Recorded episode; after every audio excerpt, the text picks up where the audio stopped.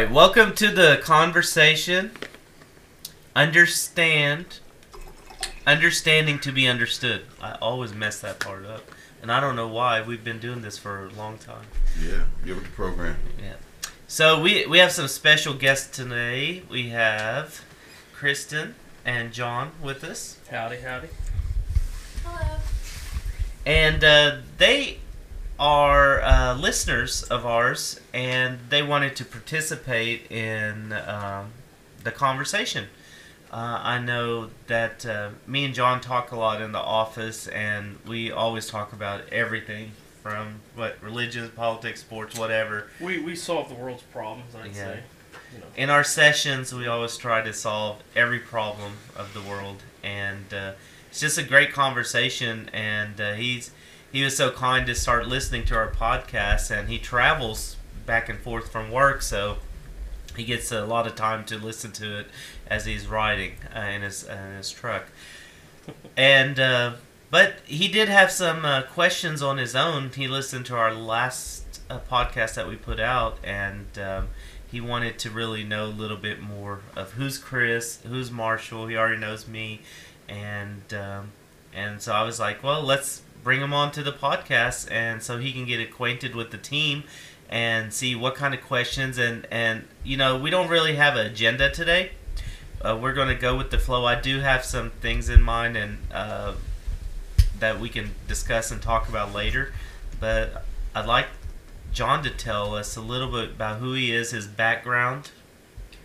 I know he was in the military. He likes jumping out of airplanes, and that's his passion. I know that, and it's and it means a lot to him.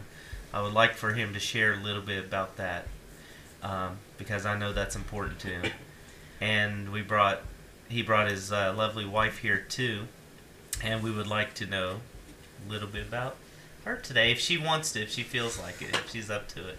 Um, but she's going to be here today participating as well. All right. So let's start it off. Uh, Mr. John? Well, you said uh, you know I was in the military. I just want to put it out there. It was for a very short length of time. I don't want to uh, put any false you know notions out there. I was medically discharged during my uh, one station uh, unit training at Fort Knox for uh, Cavalry Scout training. Um, part of that contract uh, I had when I joined was I was going to be airborne. The wheels fell off that uh, that train. Uh, once I got there, I started having serious shoulder problems, which led to a medical discharge.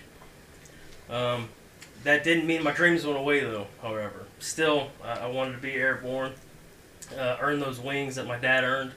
You know, 20 years before I was born. Uh, you know, so there's a lot of life in between that and what I've done in the last couple years. I, I ended up finding a uh, a really cool historic team called the World War II Airborne Demonstration Team, and through them, I was able to go through airborne training and earn earn my father's wings essentially, um, and get to uh, jump out of airplanes. And I do it as much as I can. You know, I was down in Fort Benning, Georgia last month. Well, it's been two months now to get to celebrate with uh, a recent graduating airborne class, and we got to participate with them. We were going to jump with them, but the weather would not allow it. So, you know, I think that's just just really cool. I wouldn't jump out of airplane for nothing. like It's- it's, it's that's scary to me. Facts. Sign me up. we Of can course. we can get you signed up. Well, I'm also I'm now an assistant instructor with the team. I do I teach Yeah. people uh, how to land properly. That's what I help with now. Seems to be the most important part, probably. We we could we could go down that road. It's one of the more important parts. But, uh, Top three most important Right. parts. top- yeah, exactly, exactly. is how you land. It's- Stick in that land. Sticking the landing seems to be. I'm not a. Uh, my 70 year or 70 year old stepmother is now obsessed with jumping out of airplanes. Like, Really? yeah, she just does it all the time now. Like, and I, I, it's like if she can do it, I can do it. You got life insurance with her? Oh yeah. Okay. We we have a 76 year old uh, retired Green Beret. Oh really? He, he's uh, he has well over 200 jumps, and he jumps. He's probably in Europe right now jumping. I'm not even joking. Uh, celebrating different historic events, but he was down with us in Benning. Wow. He's one of the instructors. That he helps with the landing uh, part of the training. Uh, so it, you know, there's no age limit to it really. That's if you got it in your heart, go for it. There's the door. That's that's amazing. Uh, is uh, Kristen going to jump? No, I'm not. I'm not. I'm, I'll keep myself on the ground. Yeah, they do uh, right here in South Point. Don't they have the? You can jump out of airplanes in Chesapeake or something like that. I believe there's a, a skydiving Yeah. uh, class I've not looked into. What we do is static line parachuting, which is what the military does. Yeah. Um, With that little cord, and then you go. d- You like. Like, hook yeah, up- yeah, yeah. It's it's as soon as you leave the plane, the plane starts deploying your parachute. You know, we, we jump at much lower altitude than what a skydiver would. like how many, how many feet you jumping on? Um, it's anywhere from 1100 to 1500 is the average. Uh, combat jumps, though, you know, part of the history, you know, can be as low as 300 feet. Jeez. Um, if your if your main does not open, then you do not have time for reserve.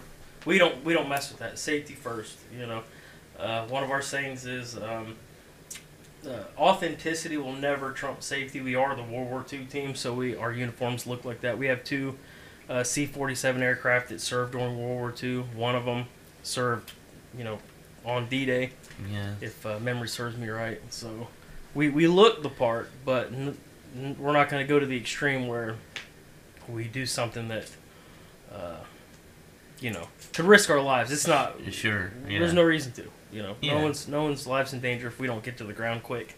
You know. Absolutely. So, Chris, is that? Can you hear everything? Okay. Yeah. My headphones was a All problem. right. Good, good now. So uh, one of the things that we were talking about a little bit last last time on the podcast was um, things that go on at the workplace. Okay, it can be anything from politics to tensions in race or sexism or whatever it is. Um, that that seemed to be like a jumping point that like when you were talking to Mhm. me about like jumping point. That was good. I, did, I, I swear I didn't I like even, you I did that. did not even mean to yeah it just that's subliminal stuff Yeah, right there fine. yeah okay but that that was seemed like kind of like it, it touched a nerve with you a little bit um um just yeah just because going. you were going through your supervisor stuff you know um and if you don't feel comfortable uh, uh, at all at any point just just let me know like I can edit anything. you out. know just uh, like what i know the workplace can be a real tricky place i went through a work situation before i went independent. And um, i know it can it can it can really affect every aspect of your life if if you let it you know. Some people can just be like work and turn it off when they come home and they'll just put up with their crappy job for the next 40 years. And other people they just can't do that until you know they can't do it anymore. Um, so do you want to try to touch on a little bit about your work experience of how you feel about managing a team and running an operation that you do a very important operation by the way because it keeps what power on to everybody Yeah, yeah. So um, I, like, I guess the job title that I earned, so to speak, would be uh, I'm a journeyman substation technician. That's that's the trade I got into. So yeah, I'm the guy that puts uh, the power and the power lines. yeah. It's a it's a pretty cool job. It's uh, it can be dangerous at times, so we, we mitigate that. Um, but you know now I've moved in. I've been in a supervisory role, and you know my job. I've been doing this five years as a supervisor. Um, my job is to get other people to, to, to do the work now.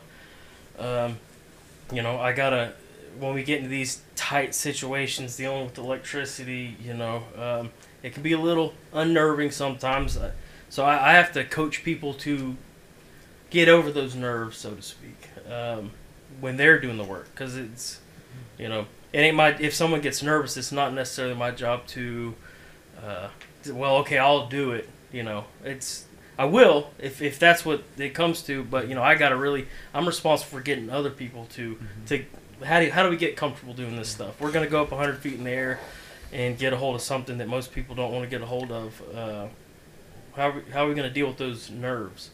Did you have to learn coaching yourself, or is that something that the company, or they just kind of tell you to, hey, uh, lead a team, or like my last company, they were, they always, as soon as they hired their doctors or whatever, they were like, you got to read this book and this book. They would always make you read leadership books, and then kind of you know get you drop that seed to develop because you were going to be dealing with other team members and stuff and start getting out of your own way in a sense. Because before you start reading those leadership books i know a lot of it is always just like that uh, almost like victim mentality like you know people can play. There is a difference between employee and employer. There always is.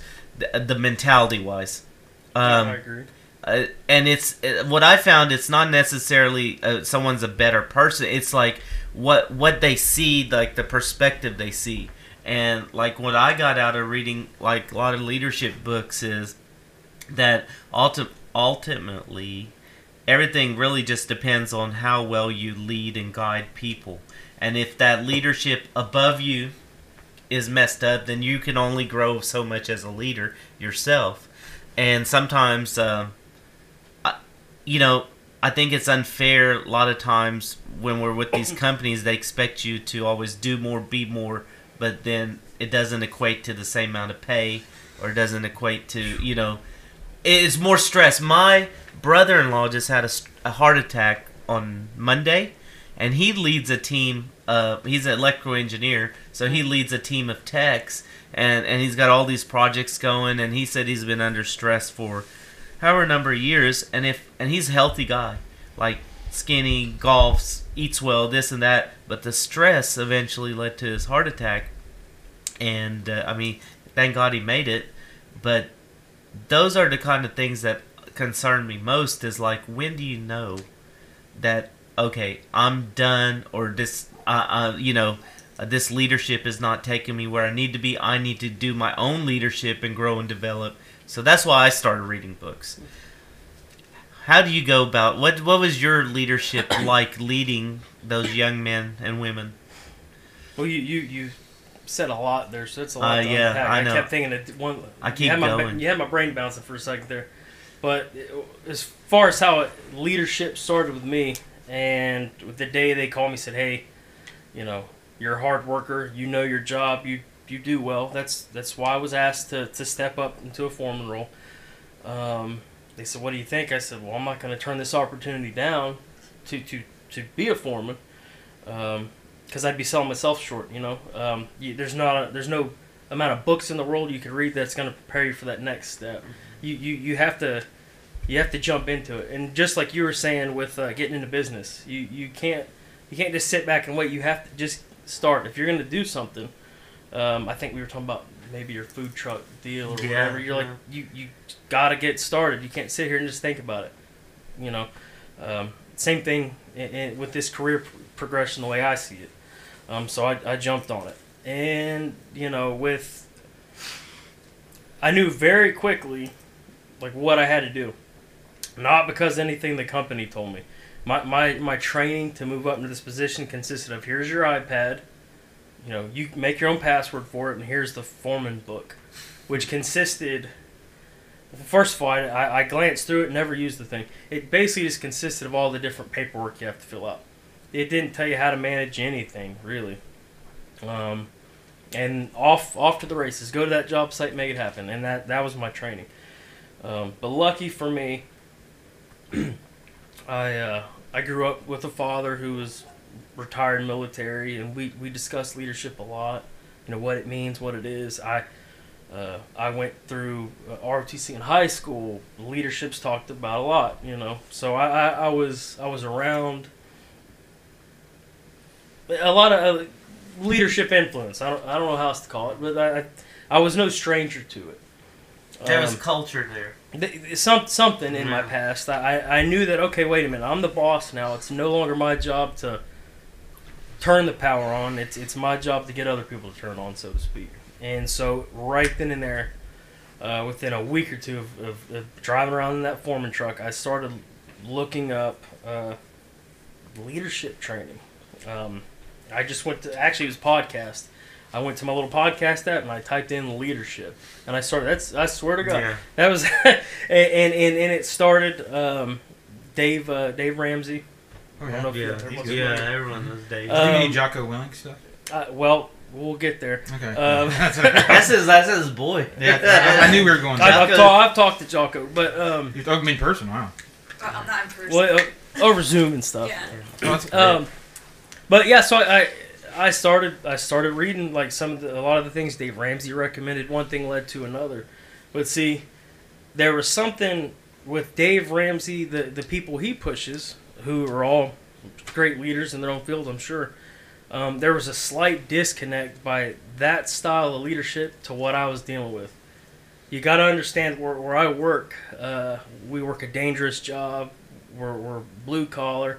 There's a lot of proud, tough men out there with a lot of ego, Yeah. a lot of type A personalities. Uh, you know, when the young guy comes in, mm, you know, if they're not Yeah. always going to want to listen to you necessarily. Well, unfortunately, they're gonna they're gonna have to. But me know what I knew, what little I knew about leadership, I knew that I, I'd have I had to get them to want to listen, not just use authority. I was always scared of, of my own authority. You know, um, I, wa- I wanted to lead them. Just I don't know how else to put that. Um, so after about a year or so of following the EntreLeadership stuff, uh, reading all those books, the Simon Sinek's, all, all that stuff that Dave Ramsey pushes, I was like, something's missing.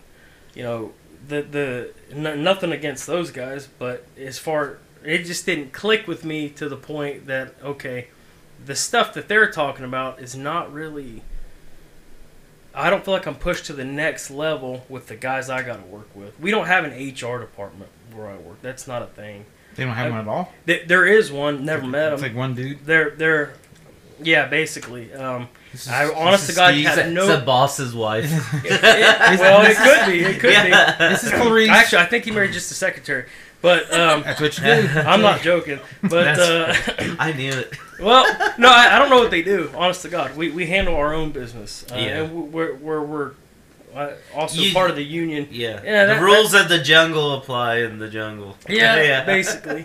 But the the you know the uh, whole Dave Ramsey stuff was kind of geared towards the more white collar office type jobs where where Yeah, the more I- politically correct things tend to happen. There is no politically there's no politically correctness on a on a job site. Sure. I, yeah. It's well, Yeah. Yeah. it can yeah, I get, get it. can Yeah, get yeah. raw out there sometimes. I mean, And- when and you you're in better your true element, outside. there is no, there's no. You make jokes, you do this, you fart, you do whatever, Well, and you just carry on. But I mean, but that's just what it is. It's Yeah, like yeah. when you're. Uh, I wish everyone could be in that snooty office space in that cubicle, and everyone's just you know like. But it don't work that way in the Mhm. real world. No, Is it most? It's all men.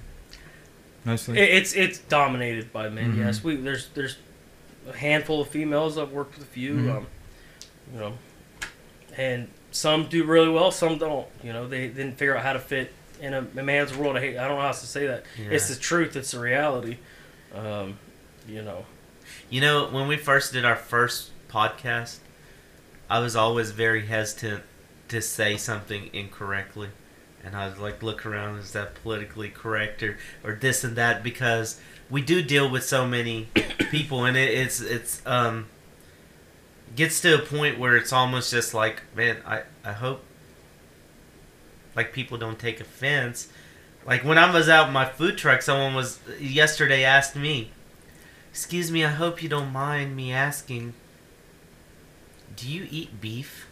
And I was like, um, yes, we're Muslim. I was like, we just don't eat pork and kind of follow like the, uh, you know, the Old Testament kind of guidelines to food and stuff. So, um, and she was scared to ask me that. And I was like, and she, she had met me the weekend prior.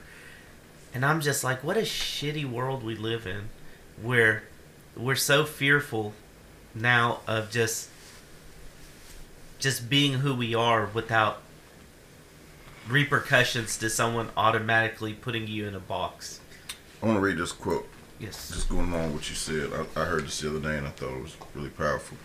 But it says, uh, hard times create strong men. Strong men create good times. Good times create weak men. Weak men create hard times. Right?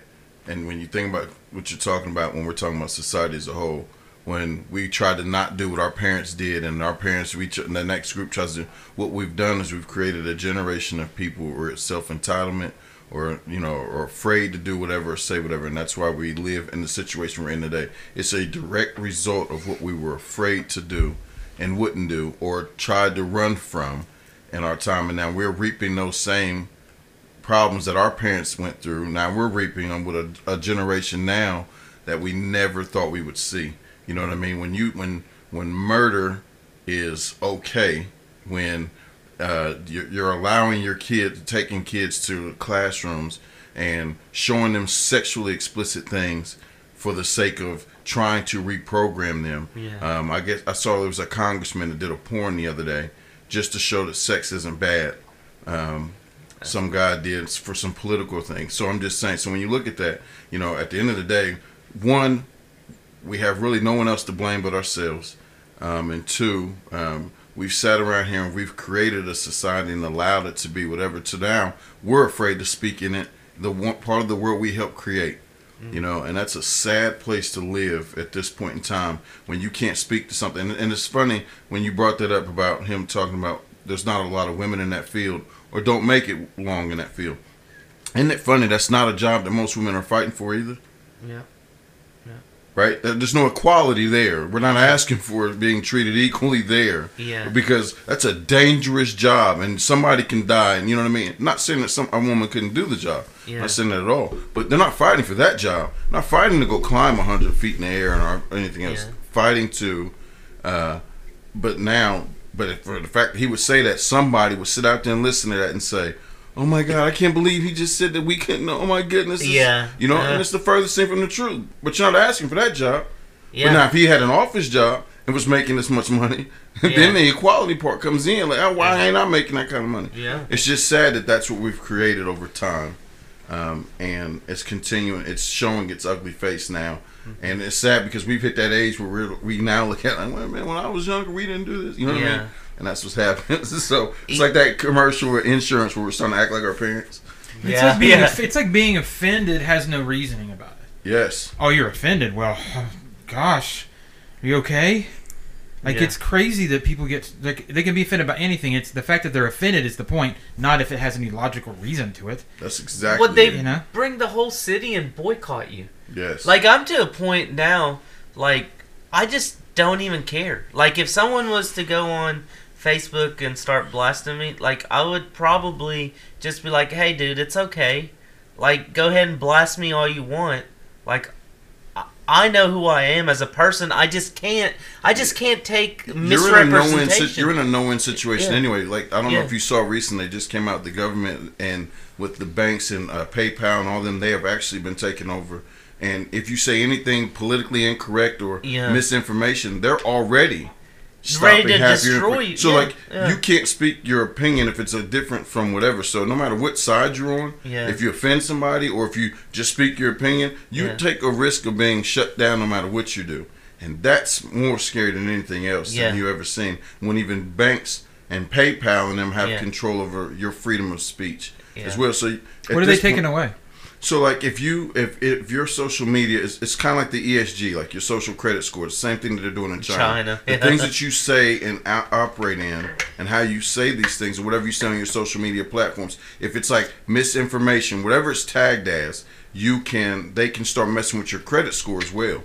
So like it, it'll affect how you get um, loans. It'll affect how you your interest rates. It can affect everything. China, they won't even allow you to get on. Oh, your your social credits are bad. You can't get on subway to go to work. You know, there's a Black Mirror episode Yeah. about Yeah. that. Have you guys Yeah. ever seen Black Mirror? Mm-hmm. Yeah, It's what about thinking. that, and these people have. I mean, Black Mirror is a genius show. The first episode's not good. Don't watch it. It's stupid. But the rest of that series, all about these things. About, and I guess one of the episodes is like that. It's to give a social credit score, credit score, and and It's it's, like called the ESG. That's yeah, what, but it, it actually goes into it, and these people are Yeah. trying to get vie for it, and and go up and down. It gets real insidious, you know. It gets real sinister too. Yeah, there was a there was this one, and I don't want to offend anybody.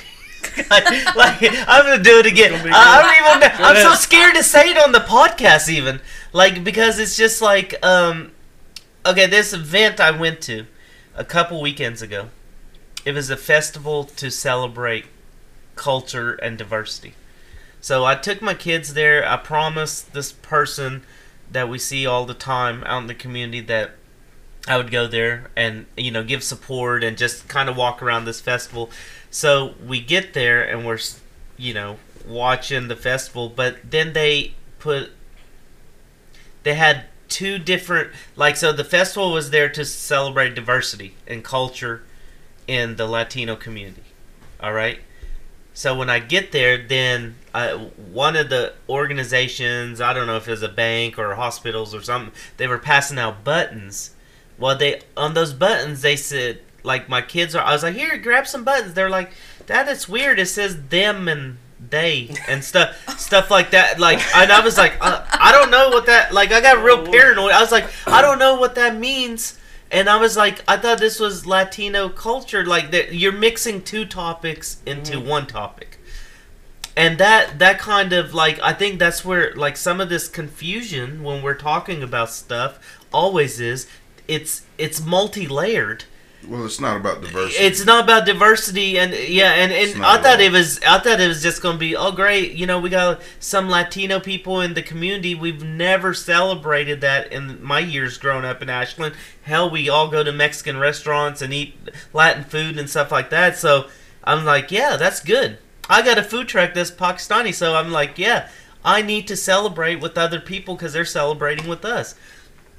I get down there and and I, which I don't mind their orientation or whatever it is, but I just felt like it was a slap to the Latino community to have those kind of things there because it maybe there is a Latina person that is you know that um, you know gender Okay, or whatever. But that's not that's not but, the issue. Yeah, the- you got to deal with the facts, and that's Yeah. that's the problem. And, Yeah. and that's the same thing that happened with the civil rights movement. yeah, They needed it to happen in order to push the agenda, yeah, right? And there's an agenda. There, there's always been an agenda. So I recently started going back through because I teach cultural intelligence and diversity at, at, at our agency.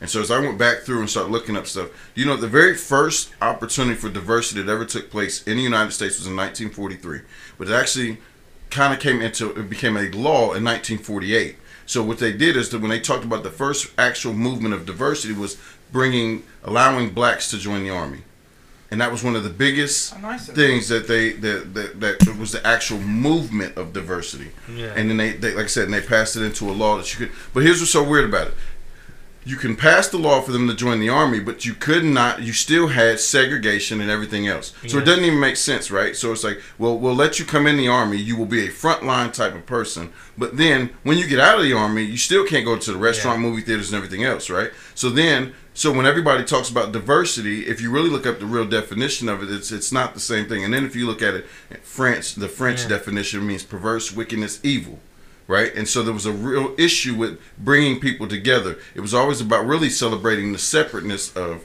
groups, and and, and that's what how it originally started. So then when you bring when you look at so 1943 it, it started, 1948 it becomes a law, and then you still had uh, you had to have the civil rights movement in the 60s. yeah. And then 1965, you get affirmative action, right? That's when they bring in it. So if it was supposed to be about diversity and it happened here, then why are you still having these things have to take place in order for people to still feel whatever? So now, once we they solved this, and then that civil rights movement tagged along everything else that came with it. And so now, when you look at even most movements today, there is another agenda underneath it that just kind of sits and waits as you pave the way, and then it begins to show its ugly face. And then you can't discriminate against it.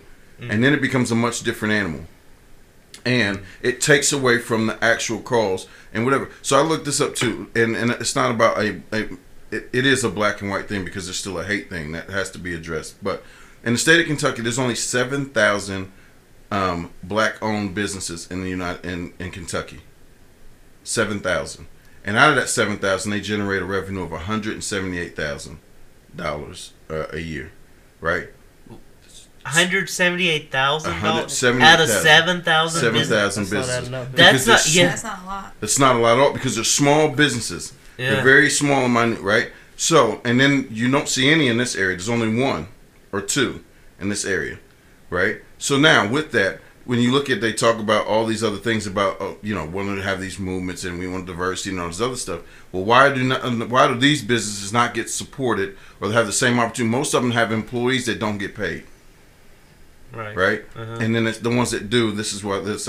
So when you look at it, these when they talk about diversity, it was about something more than just bringing these two together because there's still a major issue and a disconnect between black and white people. Mm-hmm. It's a huge disconnect, and until they start to fix those things, these other things don't get. So with diversity, to me personally, the more I, I look at it, it's it's an agenda to move something far different than just bringing people together or having because it, most people think oh we've hired so many minorities and we've been doing this that, that doesn't make it diverse and, Yeah. and, and not at all diversity is accepting culture and Mhm. accepting people and moving things along and, and, and giving people the freedom to express themselves and move Yeah. you, you don't say that? Well, I, yeah, it's. I'm glad you brought that up because uh, you touched on this whole cultural diversity stuff on one of the first few podcasts you had, um, and it made me really think. And I guess you're the guy to ask because that's what you do for a living.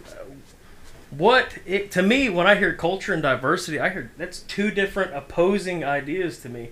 You can't have culture and diversity in the same room together. They're gonna fight. So I guess well, one of my question is, what is the benefit to diversity?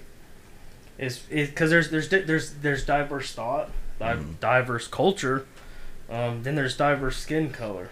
You know, and you see all three when we talk about. Um, oh shoot, you just said it a minute ago. Um, well, we need to hire more um, minorities. Mhm. That's, that's essentially that's diverse skin color. hmm Okay. Um, don't know how that's going to necessarily help a business out because a business is interested in the ideas of their employees, not the skin color. I would hope so. I mean, if you're going to hire somebody for, you know, you're going to want somebody intelligent, not somebody black necessarily Right. or white. Name a color. So what?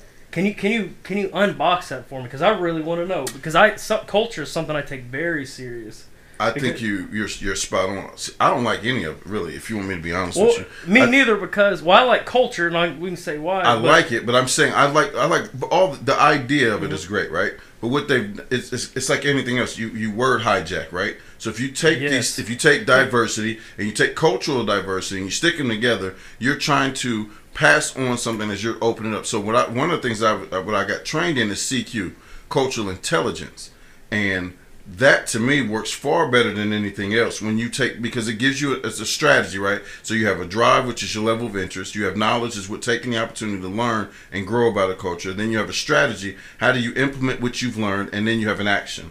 So that's the four pillars that they work out of. So the higher your cultural intelligence grows the lower your unconscious and implicit bias is the lower you operate in different facets. So to me i like that far better than i do just saying culturally diverse because I'm like you. It that doesn't explain anything.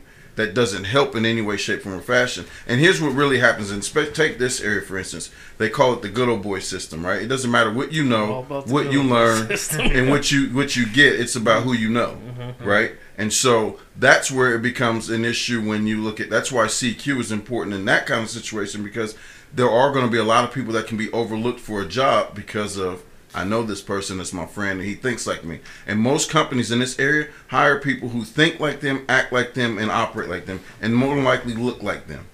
And that's where it becomes an issue in here. It- it- It'd be great if more people didn't look at the person who can do the job instead of looking at the skin color of somebody or the whatever. It'd be great if that's how it was, but it's just not reality um, in most places. Um, and like now, I will say this: I've been to Columbus. I'm, I'm from Columbus, and the more that I've been there, that's one of the places I can honestly say I can see a clear opportunity for all people.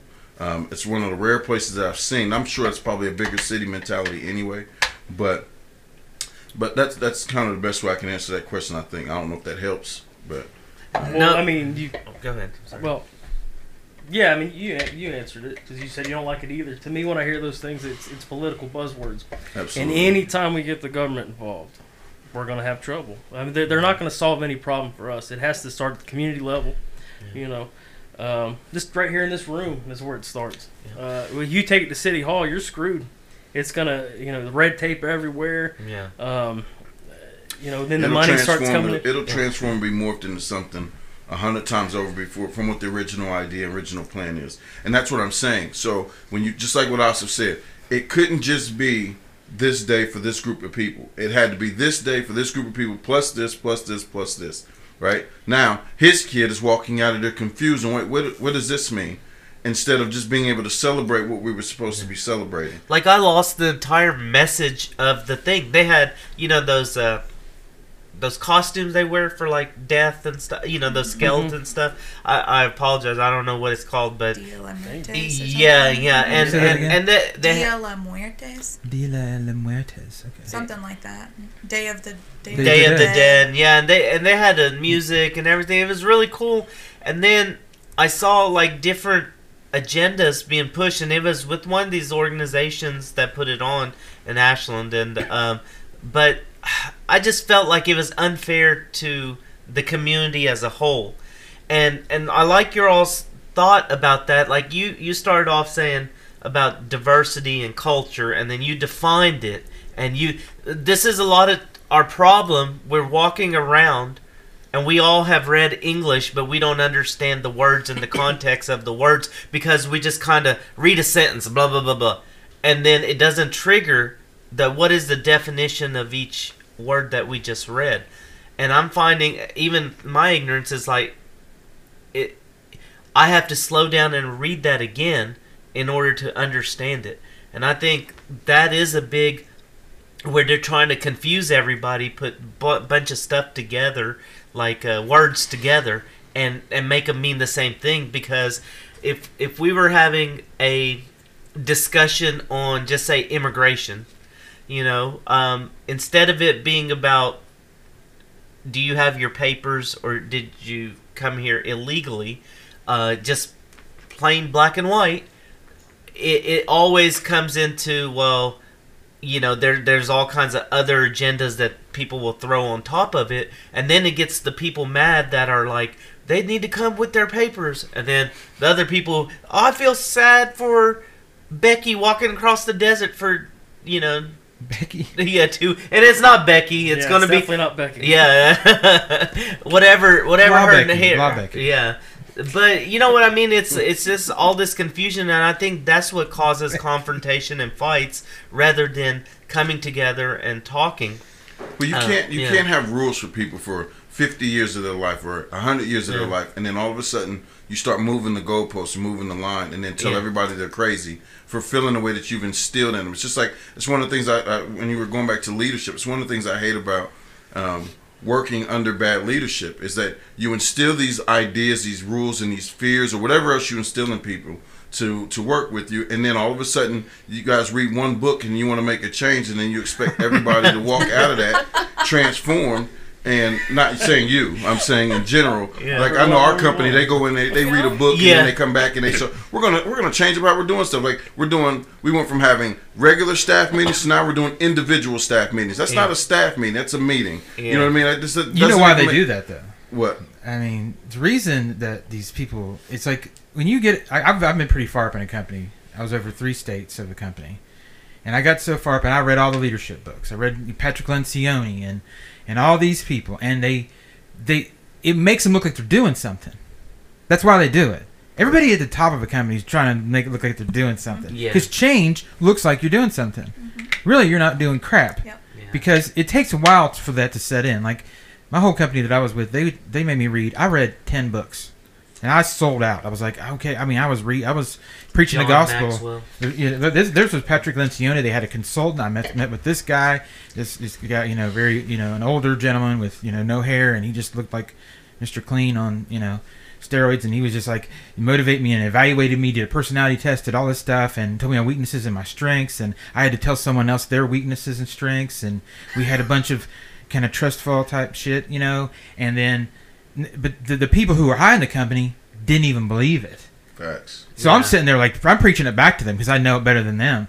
But I realized it was just it was hypocrisy, and it really it was just an agenda to make it look like hey we're doing something here. We're woke. We're a woke company or whatever the heck you want to call it. And and it got under my skin because I was like, oh, this is just this is just a farce, you know. and that's exactly what the, the cu- cultural diversity is. It's all. It's just an agenda. It's Mhm. just a way to just advertise. Hey, we're different.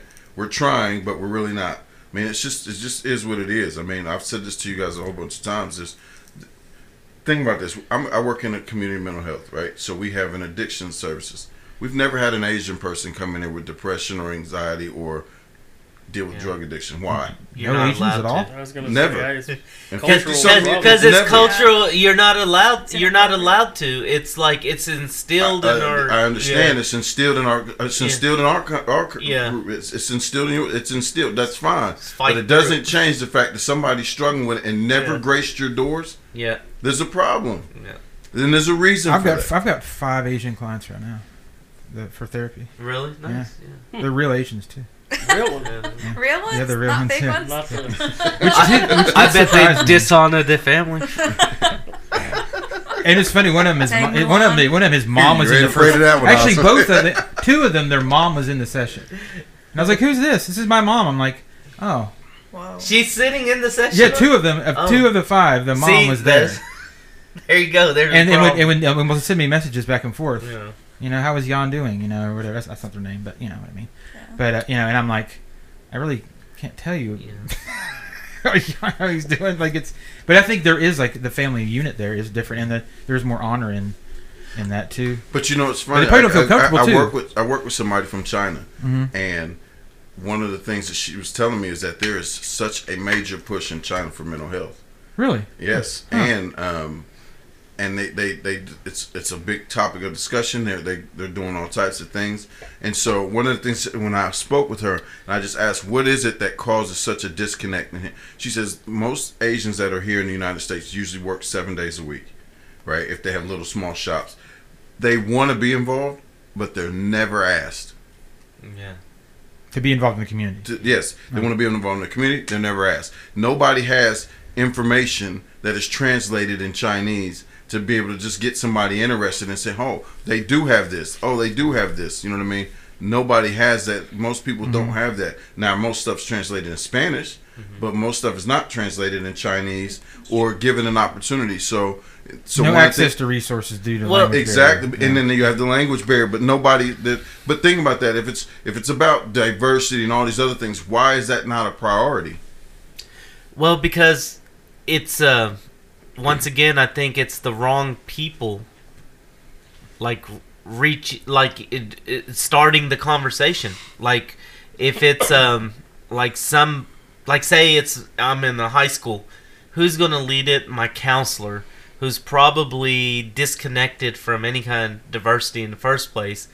But speaking from an immigrant standpoint, um, that's very true about that literature because i used to talk to my mom and dad about like you know health and stuff like that and and talk to them about all these different things that are trending today that are popular and they just would have a disconnect because i was speaking english to them but then they were watching pakistani tv and those doctors and people like that were talking to them in their native tongue they started listening and started being oh, I understand now. And I asked my mom and dad, I'm like, what? You didn't believe me? Mm-hmm. Like, what's going on? So they're like, is that we didn't believe? It's not that we didn't believe you. It's that for some reason, like I got it. They were finally hearing it. It does make a difference, brain wise, so on it- it- how I'm- it's presented, literature, orally, and everything else, and and written down. And going out to like talking to a Chinese person in a Chinese shop, you're not gonna have a huge conversation. It's very, it's not like your barbershop in America, you know, like you're gonna have a, lot of detailed conversation. It is very, we're gonna stay in our little bubble, because my parents used to tell me all the times like, don't make waves. And I was like, wait, what's wrong? They, they were always very scared. They were just trying to protect their family. Didn't want to, you know, so very, very kind of like out of the limelight, out of the spotlight. And then it's different for us because I grew up here. So I'm like, you know, I feel American.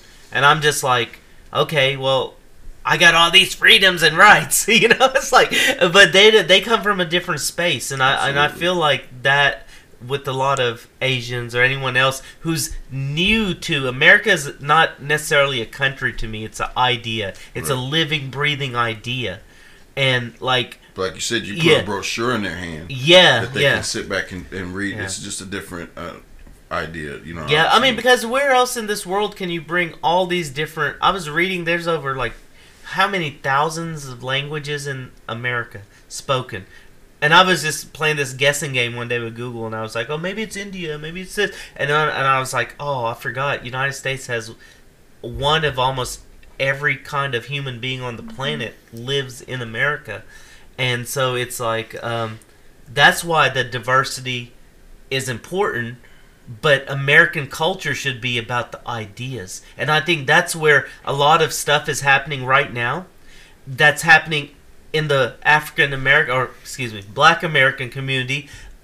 And I want to I want to make this statement because a lot of black people are generally conservative by nature and the Democrats are losing their appeal on minorities period because their appeal is not that way. Minorities like me are starting to look in different directions of like I just don't like everyone just because they have a D on their shirt or an I on their shirt or whatever. Like I'm talking to a lot of my Republican friends. I'm like, yeah, we I th- I'm supposed to hate you about something, and I'm just like, but I don't really hate you. What it is You later. Yeah, I'm not supposed to hate you. It'll but- come to you. Yeah, yeah, but but you know what I mean? It's like I, I'm not looking at anyone like Red and D. I'm looking at like I want to get to know John. Like that's how our conversations would go. He'd be all fired up by something, and I'd get all fired up, and then we'd just talk about it. And we had no choice but to talk about it because we're stuck in a room. Did you disagree together. with each other? Huh? Did you disagree with each other? Yeah, we disagreed with each other sometimes, you know, but we always came to a conclusion of some point, a civil conclusion. He conclusion. would conclude that I am correct. and Yeah, He yeah. apologize. That's how this, that usually would happen. No.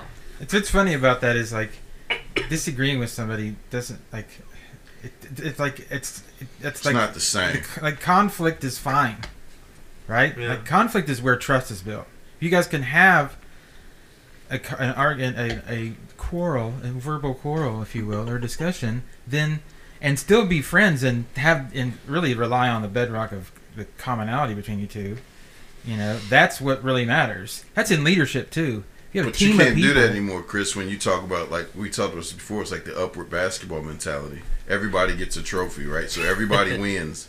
So I can't lose in an argument. I can't be wrong, and you can't correct me. You know what I mean? People Yeah. don't want to seek out real information Right. and facts, right? And to learn, it's about what my opinion is what matters. I just saw this. Um, they were talking about. Um, they, they were talking on college campuses about abortion and about Roe v. Wade, and they were asking how everybody felt about Roe v. Wade. So everybody was no, look, they, you shouldn't, you know, it's my body, my rights, and everybody was going. So then they asked the next question, well, how do you feel about vaccine mandates? And then they were like, oh, you should, yeah, everybody should be mandated. And then when they asked them a question again, it was like, then they stop and think, well, shoot, wait, it's the same thing, ain't it? And then they start going back and say, you mean to tell me that you've been in college this whole time? You never thought about it could possibly be the same thing? Like that there, there's a you you don't like you like it here, but you don't like it here. Like, are you kidding Yeah. me? But you never stop to think. And so because of that, these people walk around like loaded guns, arguing, screaming, cussing, throwing stuff at people. I saw this the other day. This one this one really blew my mind. These people who don't like oil went to some art museum and it was did you see this? And it was an oil painting and they threw soup all over it. Because they didn't like the oils that were used in a Why would you painting, waste I think it was which a is a million Gogh- dollar painting. I think it was a Van Gogh. yeah, Van Gogh painting, and you're just sitting there like, why? Why? Why? What, what? What did you gain from going in there destroying this? Because the- It's clout chasing, man. We live in a, a world of clout chasing. Everybody's trying to look how woke I am. Look how Social media. yeah, it's it's all clout chasing. Clout, clout, clout. One hundred percent. You know, it's like that makes no sense at all. It's not about what you have anymore. It's about how woke you are. You know, or, or how many people look at you. It's about how many people look yeah, at you. how many likes Look you at the people that can't be canceled. Okay, take Joe Rogan for instance. You know, they put out that video of him saying the N word three thousand times or whatever. You know, but they avoid like all the other hours Yes. that the guy's been on. And but you know who didn't get canceled? Joe Rogan, because he's so famous and rich, you can't cancel that.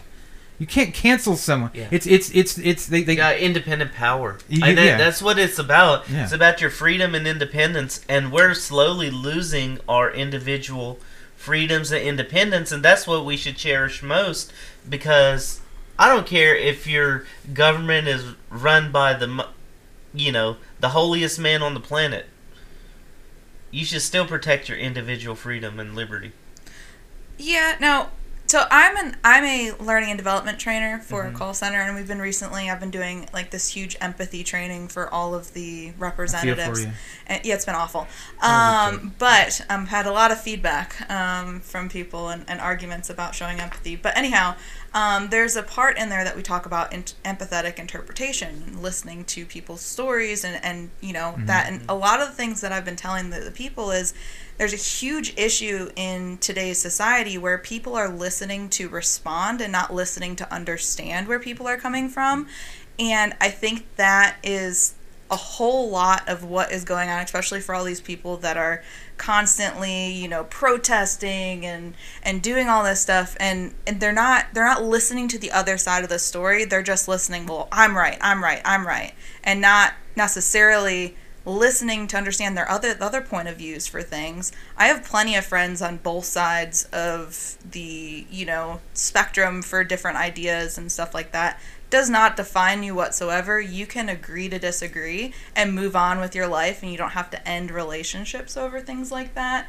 And I just think that it's such such a big thing right now that people need to understand where other people are coming from and not just shut yourself down to your only mindset. I agree with The that fact too. you're having to teach that. Sorry, Right? Wait, Chris. Right? The fact you're having to teach that to people in a call center, a call center Uh-huh. where they should be listening. I know, funny and Right. to and it's me. like I get so much like pushback on it, like Really? just empathy in general.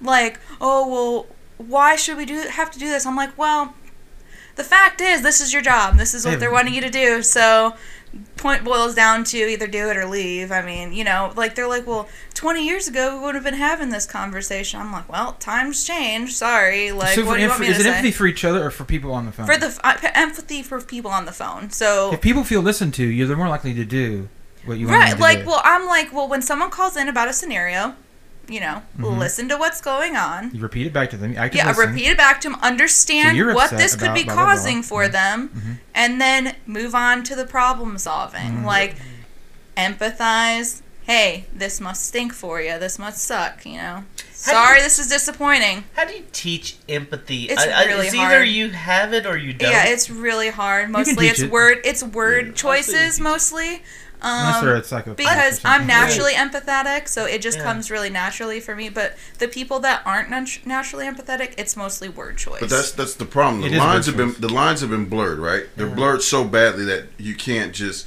because of this whole woke culture and all this other Yeah. stuff. The lines are so blurred that you can't just do you know basic stuff anymore, right? Like the one thing that we talk about, whether you you can have arguments all you want, but there has to be some forms of truth and facts somewhere. Yeah. There has to be, and if there's not, then that's why you can always keep doing what you're doing. So, when, like she's talking about, right? Let's just be realistic. Like this is why this thing, this this whole idea that's this ideology that's happening now sucks. Is because of you came in here, filled out an application, and gave me your resume. You wanted a job. So the job says you have to be empathetic towards the people that call in here, and you have to be able to listen to what they're telling you. Mm-hmm. Your job is not to fix their problem or do whatever. Your job is to listen and help them. It's almost like a life coach. You help them find the answer in themselves, and then they move forward. Right? That's what you signed up for. That is your job, and that's what I'm going to pay you to do. And then you walk in here and say, "I, No. I why I gotta listen to that?" yep.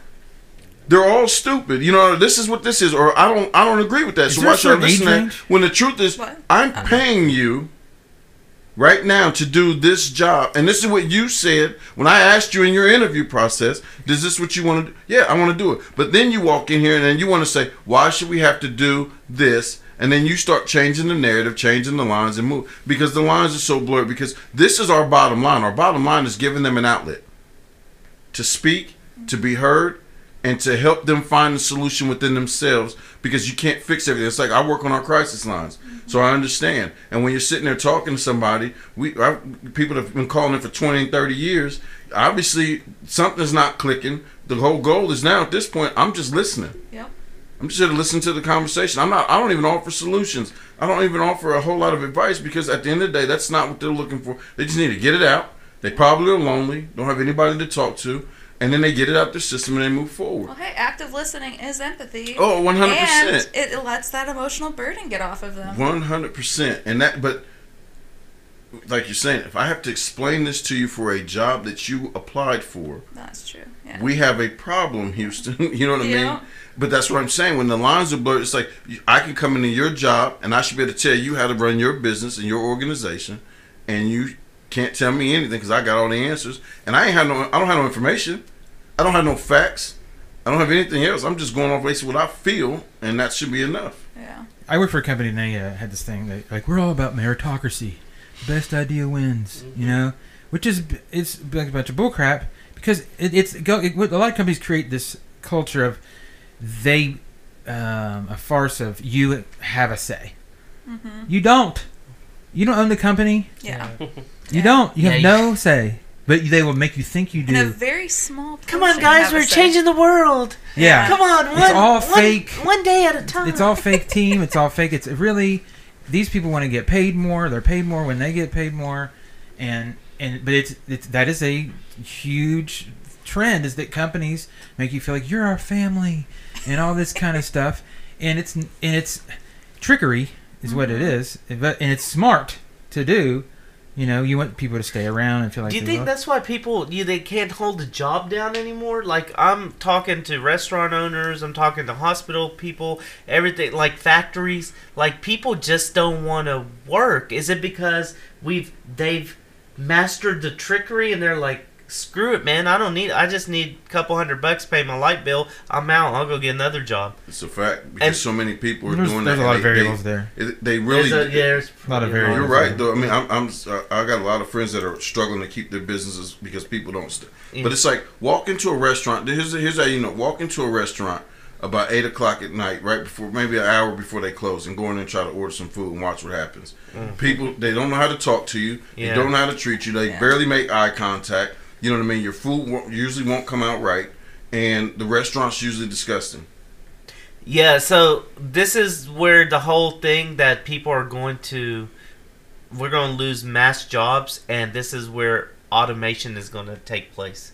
I'm sorry if I can get my stuff from a Gosh, robot we're going there now. without attitude. No, true. no, seriously, no. true. If Yeah, I can call, you're right. I, and this is where it's going. This is, I think, this is the next Wow, you're right. evolution of human beings because uh, people are shitty. We were. And be I, weird, I, I just, I'm of not shitty cutting you off. I just had to say this. We was in Kroger the other Yeah. yesterday, Yeah. and there was eight to ten Kroger's employees Don't up in even front. get me on this. I'm going crazy. Everybody was in the self checkout lines because Yeah. they would not open up the other Yeah. aisles for everybody. So every it's, it's fifty of us. Yeah. And you mean tell me not two of y'all can open a register? You Like, know what I mean? Listen, if you and I had a bunch of robots to do our job, you and I'd sit around too.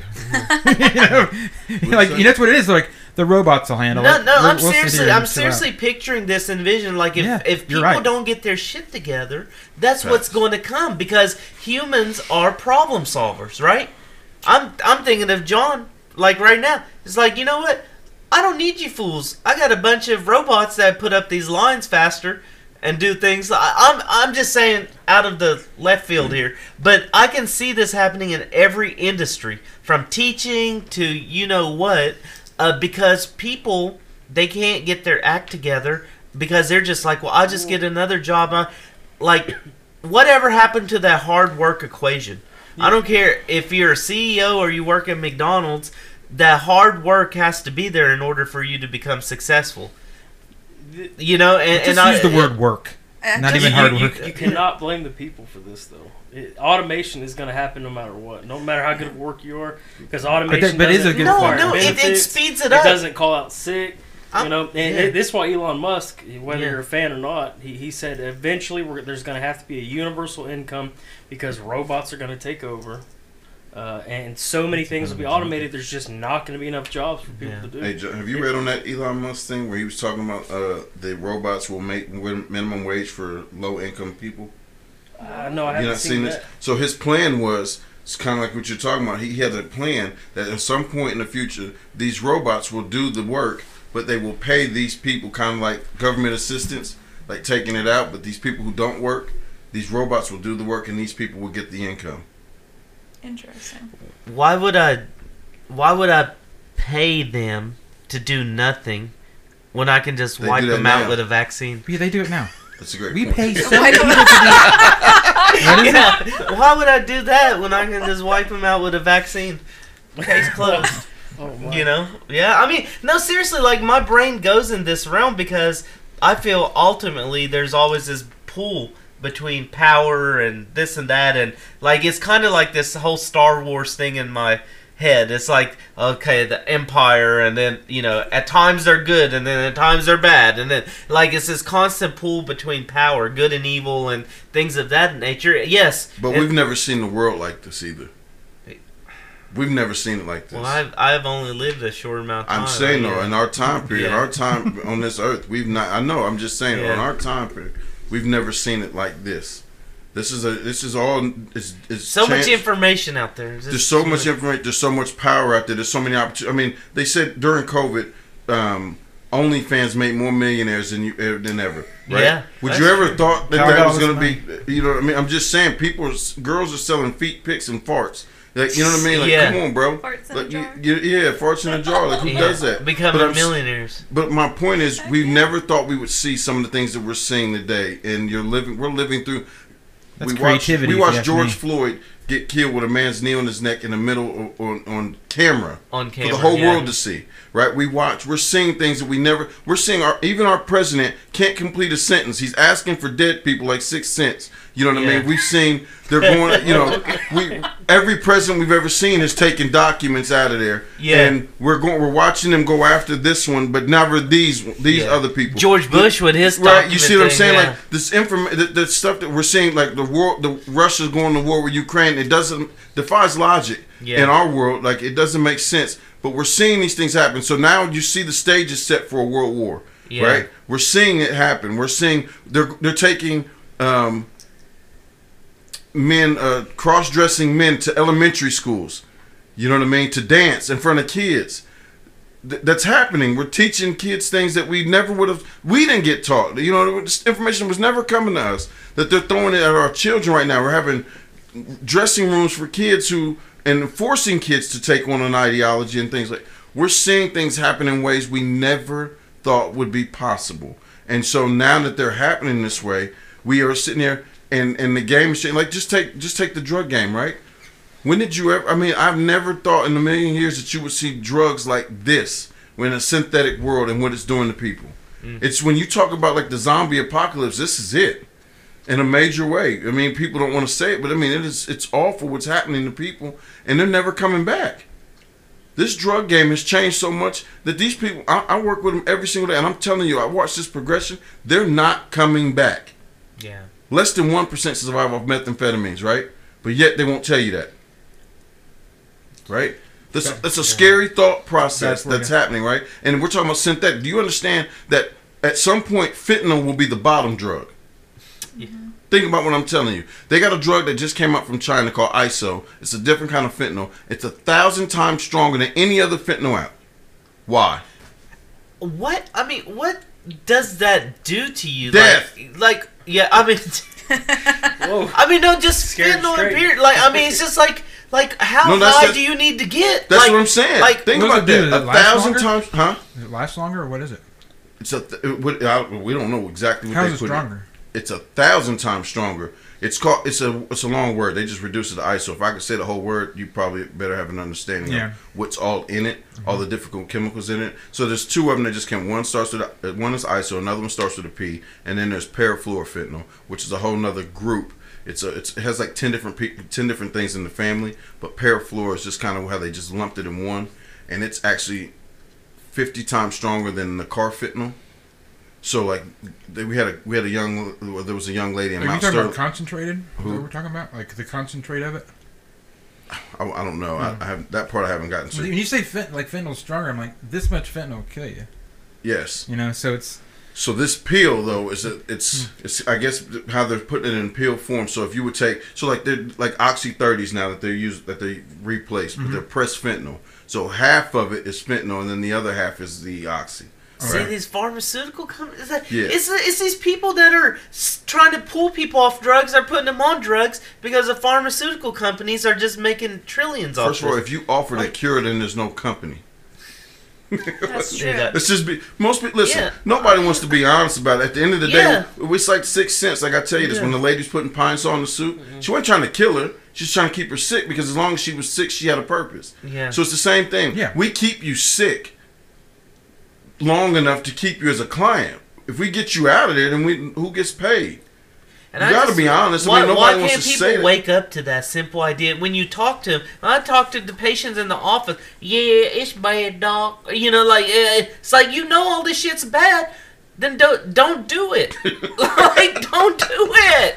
Like don't jump off that bridge every time. Here- Like here's the thing about like pain. Like I have chronic pain, but there's not a lot. Like okay, I can't take oxycodone because I'm gonna be. You know, I'm I'm, I'm actually in, in Narcotics Anonymous as well.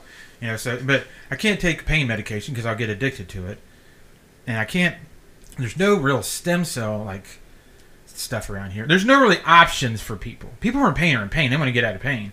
You know, healthcare is just deplorable. You know, it costs like okay, for instance, I would go to nursing homes every day, and I work with these people who are um, have like um, they get physical therapy to get out of the nursing home. But here's what they do: they only give them six sessions, and then they stop for a month. And every one of them will say to me, "Yeah, I was doing really good in my PT, but then my insurance ran out. I got to wait for it to come back around, so they can make progress." Mm-hmm. and then they atrophy again, and then they then they get a little hope and they come back again.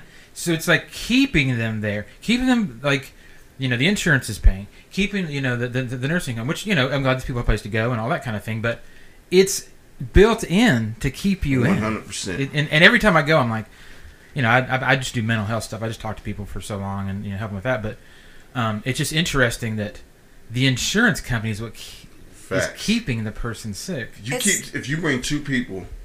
And I'm sorry. Go ahead. No, you go. no, I was gonna say it's it's because the insurance and the nursing home are in it together. My grandpa's in a nursing home Mhm, right now. He mhm. just broke his hip and his femur. Where's he at?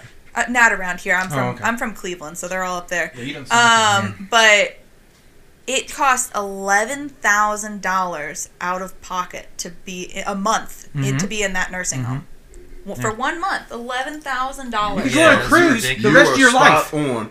And if you guys watch Dave Chappelle's last special, one of the things he said when they were they, where they asked him about this stuff, and he was talking about the, the fifty million dollars that he was supposed. He said it, what what happens is when they write your contract, you can't read it.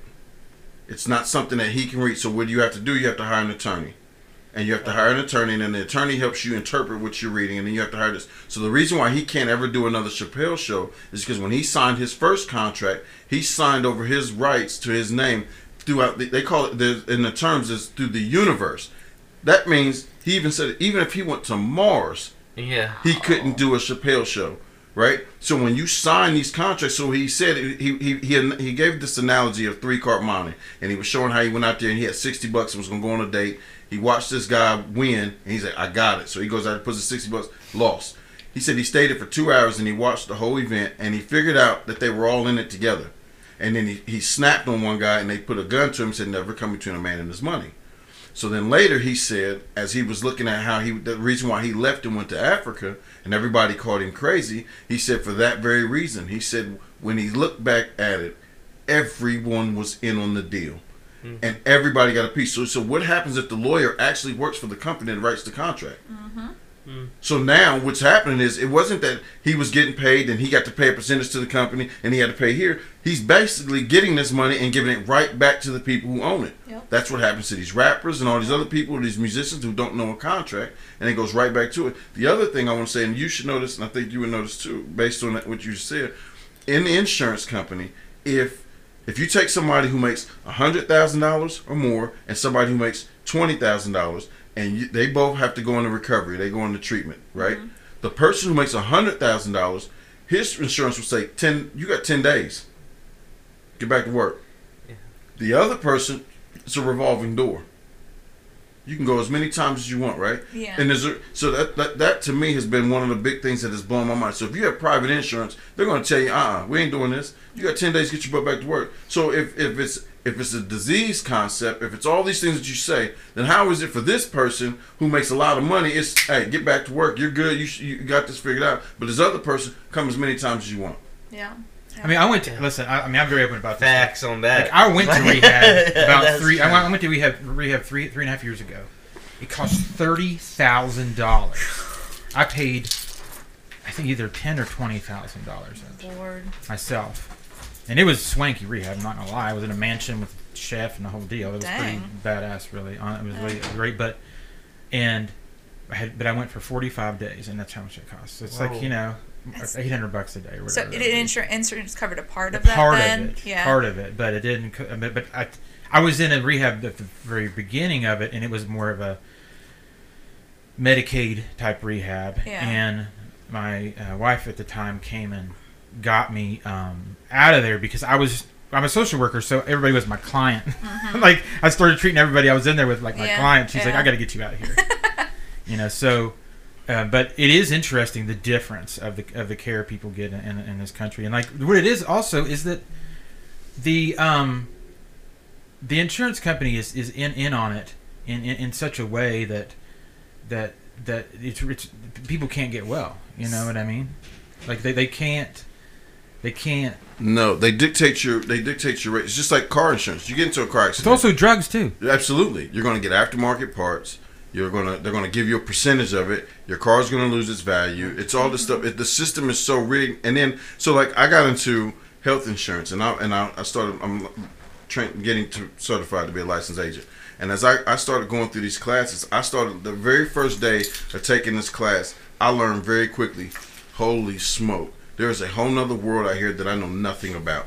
There is so much money moving throughout this country, throughout this world that is never discussed, talked about, or whatever. And because of that, that it changes the game. And so, like all these rich people knew how to make their money, make more money, and they could do it off the backs of lower income people, everything, and they could do it so easily. Dump money into an annuity, let it sit there, don't pay taxes, pull it back out, get your money back and some, and no other. It's just crazy how the system works and how it's designed. So when you talk about insurance and stuff, it's it's it's all tied in together. It's all directly connected. They dictate it, and because first of all, you know they have to because of all that money that's moving around. Think about all the people who don't have car accidents and that are paying the premiums. Mm-hmm. you know what I mean? That money's going somewhere, somehow, and it's insane. I know And You're why. a doctor, so you Yeah. know. I know why people do drugs. It's because if you start thinking about everything that we're talking about right now, it's enough to like put you in depression. So you might as well get high. Yes, and that I mean, brings a it's you're like standstill, right? Yes. Like I'm I'm getting anxiety just by listening to this stuff because it's just like That's what you had to there's nothing we can do. Yeah. I mean, what what's the game Stay plan? healthy. You So can do that. I tell my kids this. I'm like, there's. At, at one time, I was programmed like it's like, you know, working with companies. You're gonna save the world, and I got off that. I ain't Superman. I'm not a Marvel hero. I don't save shit.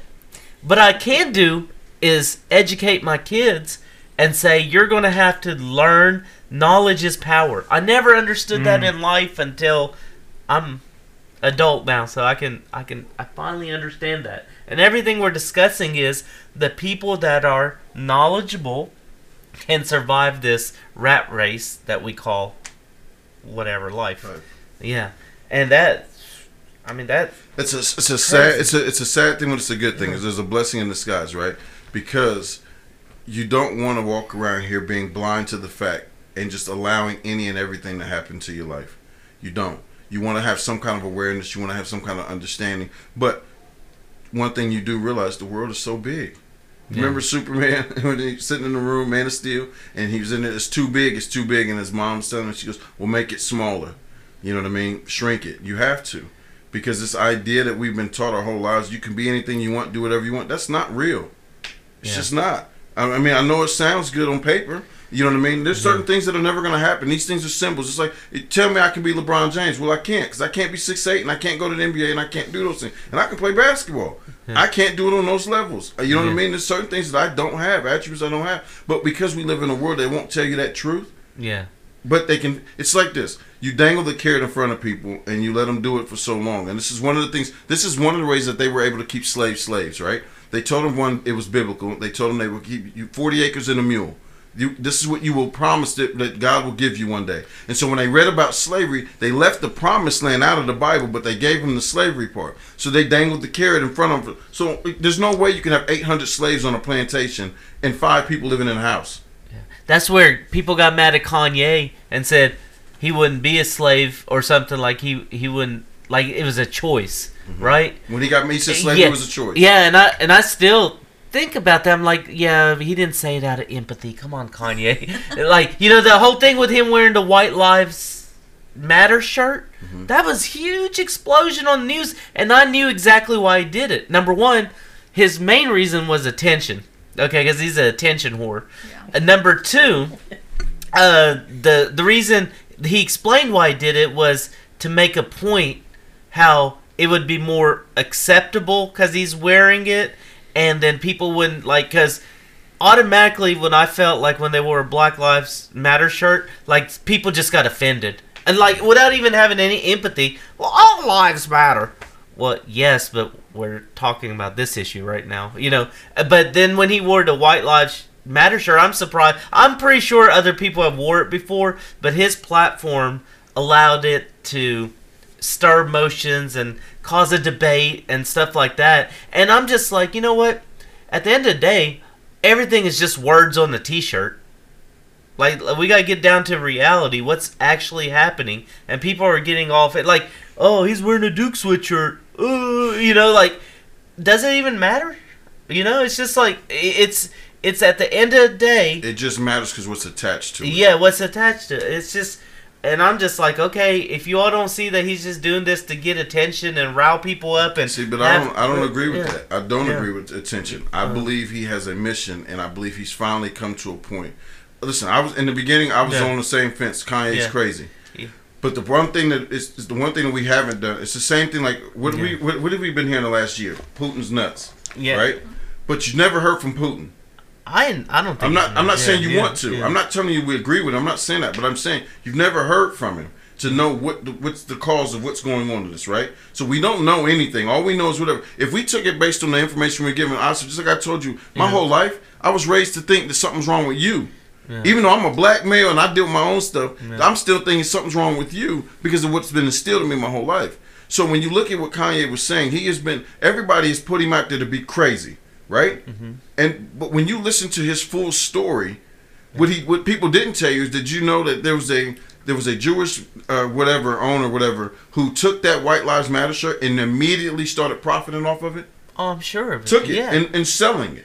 But they don't talk about that. And his whole point was there was more to his story that why he did what he did. It wasn't about. I mean, I understand why it looks like Yeah. attention. I get it. And I'm not knocking what you're saying. I understand. he I- said he said publicly that did you see how many likes and tweets I got just because my T-shirt? I just watched an he's an interview this ego- morning yeah. why he explained why he did what he I'm did. not No, saying no, he no, did I'm not saying you did. No, no. I'm saying. But anyway, my whole point to what, even what he was saying is that I just think that when I said earlier the lines are blurred and they've all been jaded and screwed up, is that there's no way to find the message in anything Yeah. anymore because it's so messed up. Truthfully, it is so Too messed much up. so- of information. right, take Yeah, BLM yeah, like yeah, you said, right? Black lives should matter. Yeah. But there's an organization that profited off of it. Yes. Right? Mhm. And they profited so much. So you can't look at this anymore and say Black Lives Matter. Yeah. Because if you say that, we don't know are you talking about do Black Lives Matter or are you talking about the organization? Yes. Right? Yeah. So what they've done is they just took it away from the, the, the reality of what's really happening. The the fact that George Floyd died the way that he did and nobody did a thing about it Yeah. it's crazy that he has to fight through a lawsuit. His family has to do all this stuff to prove that this happened. And the fact of the matter is, there's still people dying the same way, right? Yeah. That's not changing. So when you look at these situations, that should be the focal point. But this organization was promised so much money that now, who wants to get in that fight? Right. And that that's why I brought that conversation about the t-shirt because it got so much other things and I'm seeing reaction and and you know people who've never spoke up before get up wow wow finally you know It's like like shut the hell up like first of all, is this all about putting it out there and get attention? Yeah, well, black people got just as ignorant. Yeah, that's what I'm saying, denouncing, like, hating yeah, him, and, yeah. and- or they're talking about, uh, you know, like so. Do, do- when do so do lives matter or do they not? They matter. All lives Right. matter. but Yeah, the problem is, everything, yeah. if Watch you look at this that. DE and I, right? It's the new, Yeah. it's the new platform Yeah. that's, that's going around the country that's training people diversity, Yeah. um, equality, and um, what's the last one? DEI, uh, what's inclusion? Inclusion. Sorry, I don't know it. E- equality and inclusion. But Isn't inclusion more important than diversity? Like inclusion. Well, seems I to think be it's- it more should important be- than, it's- like what's alive? One of us is like, no, it's, we're not equal. it's more of an operative word. Why do I have to include everybody? We're Like- not equal. Like, if that's I don't like you, do I have to include you too? Like, if I don't like, I, I, I truly like. I'm like this now. It's like I, I get it. I would never hurt anybody's feelings, and if someone was left out, I would definitely, hey man, I feel you left out over there. Come on in. But if like if you don't like somebody, like, and why do I have to be included with you? Like, if I if someone doesn't like me, I'm not gonna. Be, Inclusion is not. Yeah. It's not real though. It's another one of these Yeah. words that has been hijacked. Right? It's Yeah. not real because if it if it's if it's so real and if it's so equal and it works, that's what I'm saying. It's not equality either. We're not equal. yeah. We're never going to be equal, and Yeah. people need to get that. That's through just, their head. that That- right there. You're that is- saying that's shaking some nerves right now. Oh, I The hope people it are like, oh, we're not. Yeah. equal- we're not. Here's how you you know mean we're we're not. not equal? equal? Okay, so if if we're going to say we can walk into a classroom and teach this to kids, right? Yeah. And everybody said we should be allowed to. We should teach sexuality, right? But if I walked into that same classroom and start teaching the Bible, Yeah. Yeah. Game over.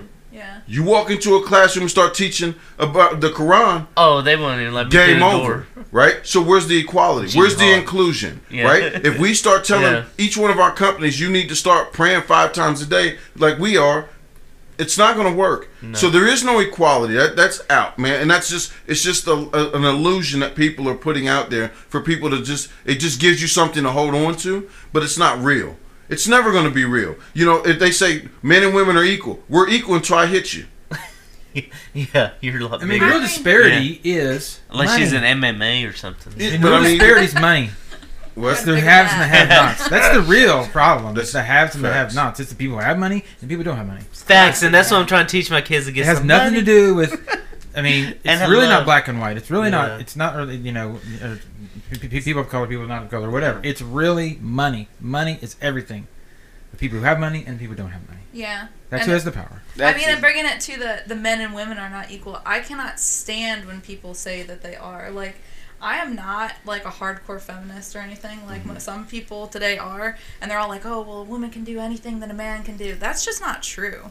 I mean, some things, yeah, like John's job, it's very physically demanding. It's very um, it's like you said, a man's world. Um, like you have to have a certain type of mindset in order to be a part of that job. Can some women do it? Absolutely. There are more than likely multiple women that can do that job, and they're kind of built for that job. the exception Me to the rule. personally, I would not want anything to do with that job. I don't want to be digging ditches all day. I don't want to be ha- hearing what they say Yeah. all day. You're teaching about empathy. Uh, yeah, right. Like I'm Having more feelings. of an empathetic person, and then when people say that there's an eight, the wait, excuse me, a wage gap in the country, well, it's because I want to do something that's more like a sit down job. I've worked from home for six years Mhm. doing Right. you know call center work, and I'm fine with that. Like that's I would rather do that than what he does. I could go sign up at the Absolutely. IBW tomorrow and start the job and make as much as he does. But, But don't ain't it crazy? To. It's not the other way around. Like men are not running around here Yeah. fighting. The, I want to stay at home and take care of the kids. Yeah. Uh, you know what I mean? We're not fighting to do the same things, or we're not saying I, we're equal with women. We should be able to have the. You know, we should be able to stay home for at when, during pregnancies. Is not, like- we're not doing those same things. So it's, that's what I'm getting back to. It's just like we're not equal, and this this idea that we are. And one thing I do got to say to you, Chris, I do believe. I do believe about the haves and have-nots. I, I agree Mhm. with that too. But I honestly will say this: the more that I have studied, the more that I've read, there it be, as long as that black and white issue exists, because there was always a hatred that was attached to it. It was the first time in the world's history that slavery was attached to a color, when it came to the United States, and because of that, that issue will forever linger, and it does. And because it does the way it it has been, and there's been no real reconciliation there or real change, mm-hmm. it will always continue to be an issue as well. But if a black man has money, But for what? if a black man has money, He's still considered less than. but he still has lots of power. He no, he name him Tyler Perry. zero power. Really? Think Well- about this. The thing, this. I want y'all. To, Yeah, I, let, want let's let's hear this Oprah Tyler Winfrey. Perry thing. Oprah Yeah. Barack Winfrey, Obama. one. Oh, for I, I will prove to you very quickly how easy. Are you talking about political James. power? They have power because they say Shaq. yes to what they at the agenda. Take them off the Right. agenda, and their power is immediately taken from them. Watch Kanye. They still have to sacrifice children. They and have do to this. say- it- it- do all kinds of crazy, whether, whether yeah, you want to crazy believe it or not, shit. Yeah. watch Kanye's fall. Yeah. Yeah. Look what happened to Tupac. His influence was greater than Muhammad, or was greater than I Dr. mean, I'm not saying that it makes a black person equal in power to a white person. I'm just saying that's the true disparity between like that's the real problem is the people with money mostly are white people, but to be honest, you know, and that is that is a problem, you know, like and that's why that that's why Mm, you know that's I mean I'm not so sure about I don't that. hear. John stuff. well there is. I mean if you look at the richest people in the world they're, they're in Saudi Arabia. I think I the wealthiest group in America is Asif's group. If we look up Brown that people? yes, Pakistanis. Um, Southwest Asians. Okay. I, I believe if we look, But if at you look in the world, gotta- in the world, it's like it, it, Saudi Yeah. Arabia has the richest people. I- Well, I'm saying in I got- America. yeah, I got a question. I got a thing on that because they only allow immigrants to come in who can uh, afford such high prices to come into the country. Also, when our parents get here, Asif can't play football. Asif, you're gonna hit the books. Asif, you ain't working as a mechanic. You're going to be a doctor. Like we are given no other choice. And if you are, like we're talking about, like the whole thing with Asians never Mhm. come out Yeah. and stuff like that, Disgrace. It is because that when you come from nothing, you have no option to mess up and maneuver. Like we have, to, I have to play at hundred percent. That's what Marshall was getting at. As a black guy, he has to play at hundred and ten percent. If he doesn't achieve that hundred and ten percent, then the perception and reality and everything else is against him and he's looked frowned upon. If he was a millionaire walking down the street with that hoodie and sweats on, right?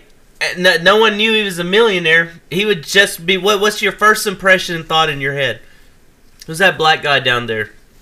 Is he a thug? Is it that? I'm just being honest. That's how people perceive it. I went to a car lot dressed like this one time.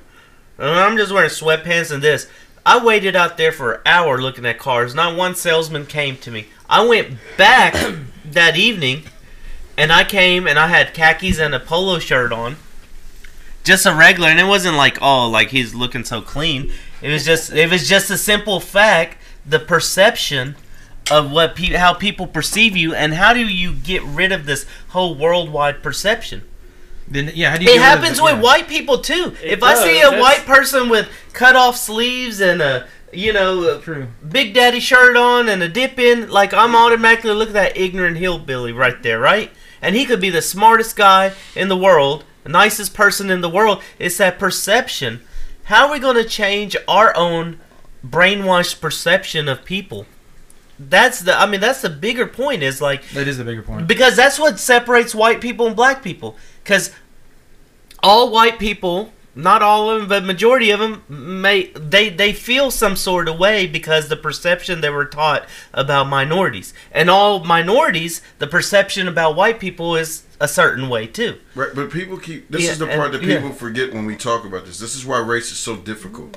Is that you went? There were so many hundreds of years of blacks never being, never ever going to be considered equal. Years of this. That's a mentality. That become. That's what racism is. It is a keeping of a group at a certain level. Right. That happened for years. Those people didn't leave the United States. Right. And their perception didn't change because the laws changed. They knew the laws were going to change. Just like we talk about the guys, the founding fathers wrote the Constitution. They knew it was going to happen at some point. Just like they put right to bear arms. They knew at some point in time somebody's going to come in here and challenge that, Yeah. right? But they wrote the Constitution in such a way that you can't you can't just walk in there and mess that thing up or change it. They were they were they had almost like a heavenly understanding about this thing when they put this document together that gave them some insight to be able to deal with what was coming down the mm-hmm. pipeline. So when you look at these people, when you talk about racism, people didn't just say, "Oh, okay, the law changed, cool." Yeah. I'm not afraid of you anymore. I don't, I don't feel this way about you. I don't think you're less than. Also, people don't realize these stuff. This stuff was written written into laws. It was written into some of our major documents. If you go back to the Maryland Edict Act of 1613, this was not before it even came to you. Blacks will never be considered equal. These were things that were instilled in people. Africa was considered the dark continent. These people were considered savages. You know, even when Jim Crow came, it toured the world to tell people that blacks were less than. They were savages. They were monkeys. They were all these different things. And these things effect is happen. still there that, that that effect is still here today. People don't understand that. I'm it's 2022. I can get. I walked. I was dressed up for work. I'm coming out of Captain D's. Lady locks her door, screams in her car, and I'm getting in the car. That's that's a that, that reaction happens.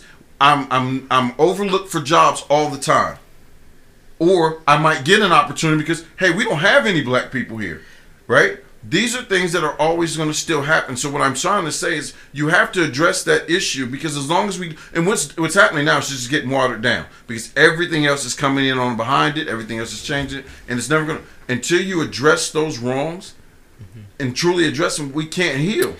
And if You- you can't heal, the problem continues to get worse. You know the one thing about jobs, like you said that you're probably smarter than your superiors that hire you. You get it, you know, and anyone who's struggling to get that next boost, I I've found a trend that if you're an intelligent person and you speak and you and you talk and you move and they're like, man, this person is a more of a threat. Yes, exactly it's a I a was gonna threat to mm-hmm. me, so mm-hmm. you're not getting that damn job. Right. Like you know, and that's and that's what I feel like a lot of times where people, like we were talking about that your position as supervisor and stuff, like. Um, and then your position at work, and then my old job, and then maybe where you were at. It's it's because at some point you're starting to grow, and you you outgrow your superiors. You should probably be Best in there. example. Yeah. He's you're supervisor, right? Mm-hmm. And in one of the things that you said that I, I I don't know you, but I've already admired that you can tell your work ethic speaks volumes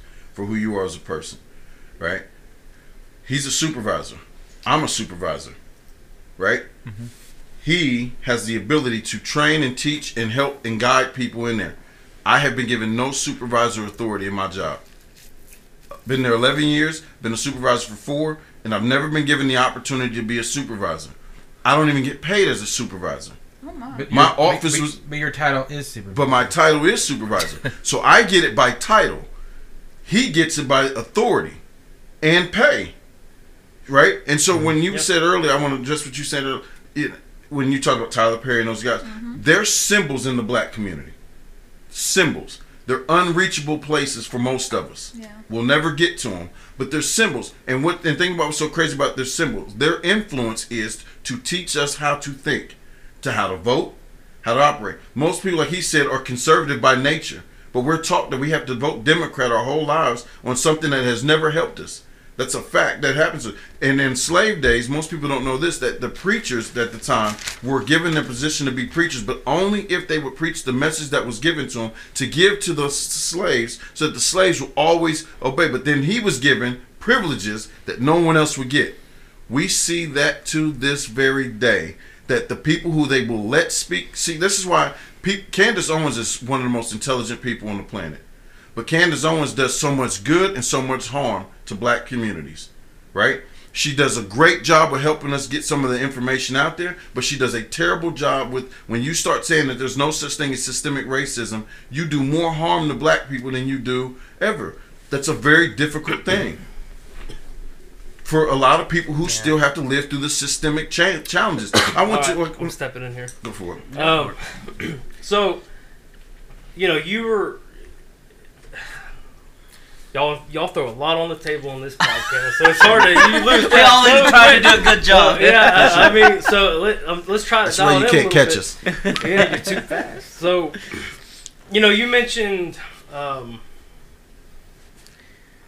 I think I feel like you touched on perspective a little bit. Okay, referring back to Kanye, you know, you saw things one way. You said, "Hey, wait a minute, Yeah. there's a whole other." Well, that's perspective, and and that's something we're that's never going to go away. We're always going to struggle with perspective.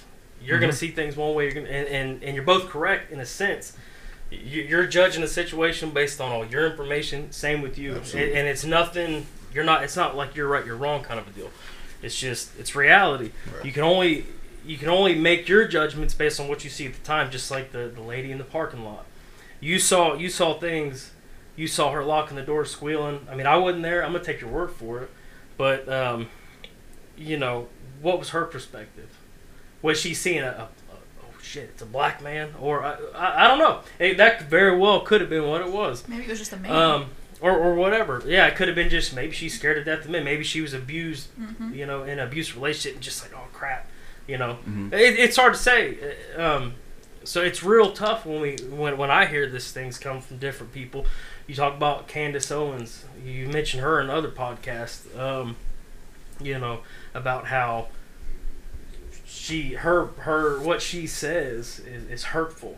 Um, but I, I guess I gotta ask: Is are you saying she's being intellectually dishonest, or maybe is that really her perspective when she sees the stats and her and what she's lived through in this life and the people she's been around, and she's not experienced racism to the point where she never felt she was overlooked for a job because of skin color or whatever it might have been. I, I, I listen to that and I think, ha, is if she's being honest, and we don't really know if she is or not, we, we just don't. We don't know if she what she's saying is her truth. I hate using that, but Right. that's her perspective. Right. If I'm gonna assume that it is, I'm gonna. I have this leadership training kind of force me, or the things I've read. I have to trust people. If I, if I don't trust the people I'm around, then I can't lead them. Just it's not gonna Exactly. happen. So I have this I have this slight naivety to believe, okay, what this person's telling me is truly what they believe, whether it's right or wrong. Right. Um, so you know when you're talking about her and she's hurting hurting you know the black community, is she really, or is that is that just her perspective, and that's the way she looks at the the statistics? You know the police shootings. You know white folks get killed twice as more. You know twice as much as black folks, regardless of population density and all that stuff. I mean, maybe she's looking at that and doing her own analysis. Mhm. I've looked it up myself, especially after George Floyd, because shit hit the fan when that went down, right? Absolutely. Uh, so I was like, you know what? I'm gonna look into this too. Um, so that that that makes it. Just when I hear that stuff, well, Candace Owens this because I've heard it. You're not the only person I've heard, you know, hate Candace Owens. I don't hate Candace. Not Owens, so hate. yeah, that's yeah. sorry. That was the Yeah, wrong no, word. no. I mean, I like her. I, I like her. I just think she does a disservice in some aspects. So to answer that question, it's like this, right? If I tell you um, my story and I tell you bits and pieces, like so, my, my father and my mother were drug addicts, and my dad was a he abused us, you know, as as we were growing up, and then I go in and I tell you my story, and then I tell you, but and I was a high school dropout, ended up going to college, got to play college ball, and made it, right? I'm I'm telling you the story but you don't get to understand everything that came in the story, right? So when Candace Owens says white people are more likely to be whatever, one, first of all, we know based on numbers, there's more white people than are black people, so that's going to be part of it. And, but what we're talking about here, see, we're not talking about who gets shot more by cops. We're talking about who's getting falsely accused and shot for, for no reason. You're talking about people who are dying out here for no reason. People who are being falsely arrested. People who are because there is still a deep fear that comes with that. Same thing with jobs. So when I learned about this insurance company, redlining was still is still a part of insurance, health insurance. Redlining is still a part of the housing market that they're trying to address. Redlining keeps people in certain neighborhoods and keeps them from getting certain positions. They did a, a 2020 special. They took 20 black people that were overqualified for every job in America, overqualified, could not get a job based on their name. But when they gave them what they called the white name, they transformed that and they got those. They ended up being able getting callbacks within days to get those jobs. The problem that Candace Owens does for people that I think is so difficult is that when you dismiss what so many people, see, you can sit there and talk about your experience, like you're talking about. Her experience is one thing, but what we all can't do in this world is sit back and say there wasn't a time. There was a time we all know of when we could not go into a restaurant together and eat. This would not have happened in a certain time period right? We know that. That is a fact. We could drink from the same drinking fountain at one time in a time period. If um, th- uh, we have a lady in this community um, who speaks a lot about when she was when Ashland was segregated and she was not allowed to go to the movie theater, and if she did, she had to sit up top. Camden Park wouldn't let blacks in but one time a year. We know this to be real. These are facts that happen, and it's not just Ashland. That was all over the United States. That also transpires in China. China just got busted two years ago. They wouldn't let blacks in McDonald's unless you're an athlete. Like this stuff is around the world. This is a global thing that has happened that has taken place, and we know that. So when we look at the United States, where I say she does us a disservice, when you say that, just like saying BLM, it does us more harm than good. Because BLM, the organization, stole money and profited and did a damage to so many people. So now, white people who were wanting to help us and say, man, I, I agree with the cause, when you see them, like, well, hold up, $90 million? Man, I don't want no parts of that. Sharon Osbourne got in trouble. She gave money, lots of money to the organization. Thought they were going to help people, and Candace. Owens exploited. It was a war zone still up there. So that's what I'm saying. She does us so much good, but she does us so much harm too. When you say this, just this isn't real. This didn't happen. Now that might be your experience, but let's be honest. There were so many other people. Tell Emmett Till's family that that's not real tell all the other stories that things that people don't talk about in society that truly happen tell them that it's not real. You heard not we how think about this. Nobody heard about black wall street until george floyd. Very few people knew about black wall street the, the massacre in tulsa until george floyd died. Nobody knew. It was never taught in history books. It was never passed around. That information was not passed around. So like i said even for myself i was 13 years old the first time a police officer put a pistol to my head and he knew I didn't have nothing to do with it. Knew I wasn't there. And I was terrified of cops my whole life. Still am. But what I do now is I play basketball every week with police officers. I'm, I'm trying to join the police force. I want to learn. I want to be a part of the change and solution. You know what I mean? I don't want to just sit around and do nothing. But the, the facts are, these are things that happen. You know, Louisville has the highest incarceration rate of black women in the world. This, these are these are the things that we know to be true, and there's a natural fear. And so, like when you like when you talk about the, the locking the door, if this was a one time experience, I would I would turn it over to maybe she could have been trauma, maybe it could have been whatever. This has happened my whole life, my entire life as a Yeah. as a black kid. It's happened my entire life. If something gets wrong, I remember I was in the third grade when um, there was a fight going on in the bathroom. Principal walks in, he grabs me. I wasn't fighting. I have nothing to do. I was just there grabs me, pulls me around the corner, backhands me in the face, and then threatens me and says, If you ever say another word, if you say anything that I did to you, I'm going to do this to you every single time. You know what I mean? I'm like, I didn't do nothing. I'm in there crying. I got backhanded by my principal. Never. So I was terrified for the rest of the time I was in school there. No one else has got treated like that. You know. So what I'm saying is, my bro, I, I wish to God it Yeah. wasn't this way. I, I wish to God I didn't have to walk around here believing that somebody just despises me because of my skin color or doesn't like me for this reason. But I know that's not the case, and that's why I get so mad when Candace Owens and them do these things because then it puts people in a position to stop moving forward sometimes, and it keeps people in a position to just so see, see, this is it, it was it's really not that bad. Well, we can't go back 400 years. You you can't. they're not thinking like like a normal person. Like okay, if some celebrity Pakistani person was like real popular and all they did was talk about pull yourself up by the bootstraps. Well, that's easy for you to say because you made it and you got a shitload of money and you got a platform. But did you forget about all the people that are living in poverty that can't go through that? There's, no, there's that disconnect. So that's why people get hurt. Uh, black people get hurt. But if Candace Owens says that, because she's not thinking things through when she's saying those things. People like uh, Tyler Perry, Kanye, Oprah, they all have a platform, but they're not. They have to be very careful in what they say because it can hurt a whole community. And the message is like, "Hey, dude, that one person that made it, I'm looking up to you, and you can't do nothing about it." Well, and also And that- look at Tyler Perry too. Look Yeah. what he look what he's compromised. When he first came out, he's Yeah. doing the plays, right? Mm-hmm. Yeah. Everything was about Jesus. Everything was about God, about a message. He's no longer the same person. His his his behaviors have changed drastically from when he started. But let me ask you guys: Have you guys ever heard of the Willie Lynch letter? No. Okay, so here, here's what's so crazy about the Willie Lynch letter. When it was about slavery, so it's like I he this guy Willie said, "I can teach you how to keep people enslaved a thousand years instead of a hundred years. I can keep them enslaved the rest of their lives." So he taught them how to do this in their plantations. When so the way he did it is the first thing you had to do on your plantation was create animosity between the old and the young. Never let them get along. We see that today Yeah. right? Mm-hmm. So now you have, the, so they never get along. He said the next thing you do, you take the biggest, strongest black male you have and the strongest black woman you have, and you breed them. Get her pregnant. Soon as she gets pregnant and she's close to having a baby, you take the entire plantation out to the field and then you whip them. Then, then you beat the, the black male, you beat him and you kill him, and you have your family there basically. You shoot him, whatever you got to do, you kill him in front of everybody to instill fear. And then you take the second strongest black male there, you basically tar and feather him, whip him, tie him to four horses, and rip him in half in front of the entire plantation. And then you whoop the black woman with a whip. You don't kill her, but you beat her into complete submission that she will always surrender her mindset to you. So when she has that child, male or female, she's going to teach them the rules immediately.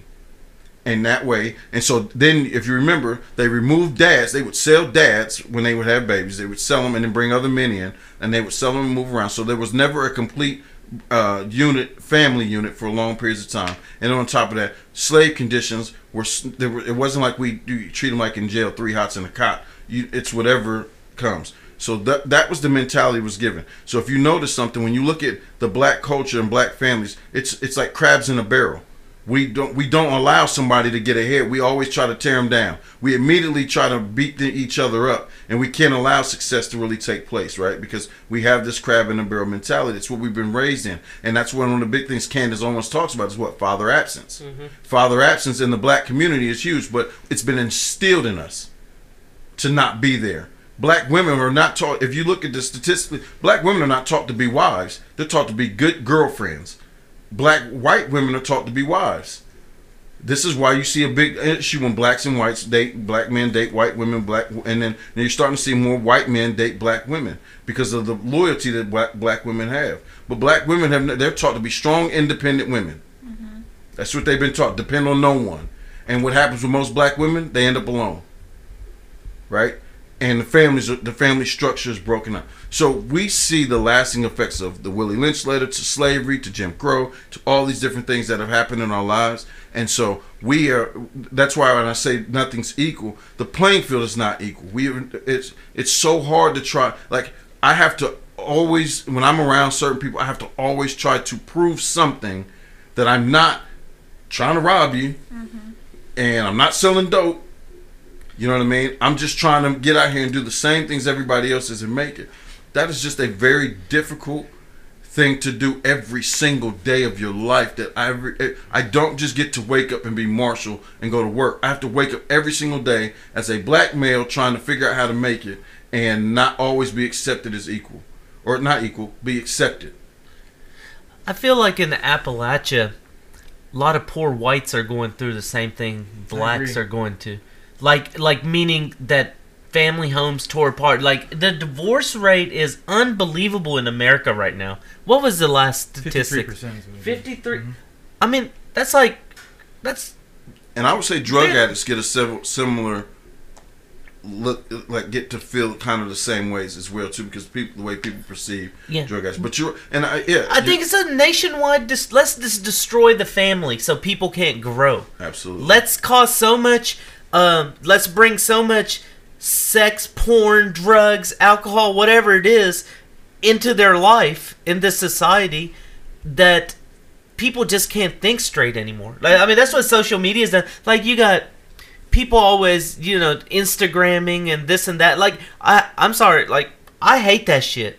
Like, I would, I, I would hate that shit if my wife was every day Instagram model and then her pictures are just going out all the time. Absolutely. Like it bothers me in such sense. I'm not trying to take her freedom and oh, you trying to hold this woman. No, I'm not trying to hold anybody down.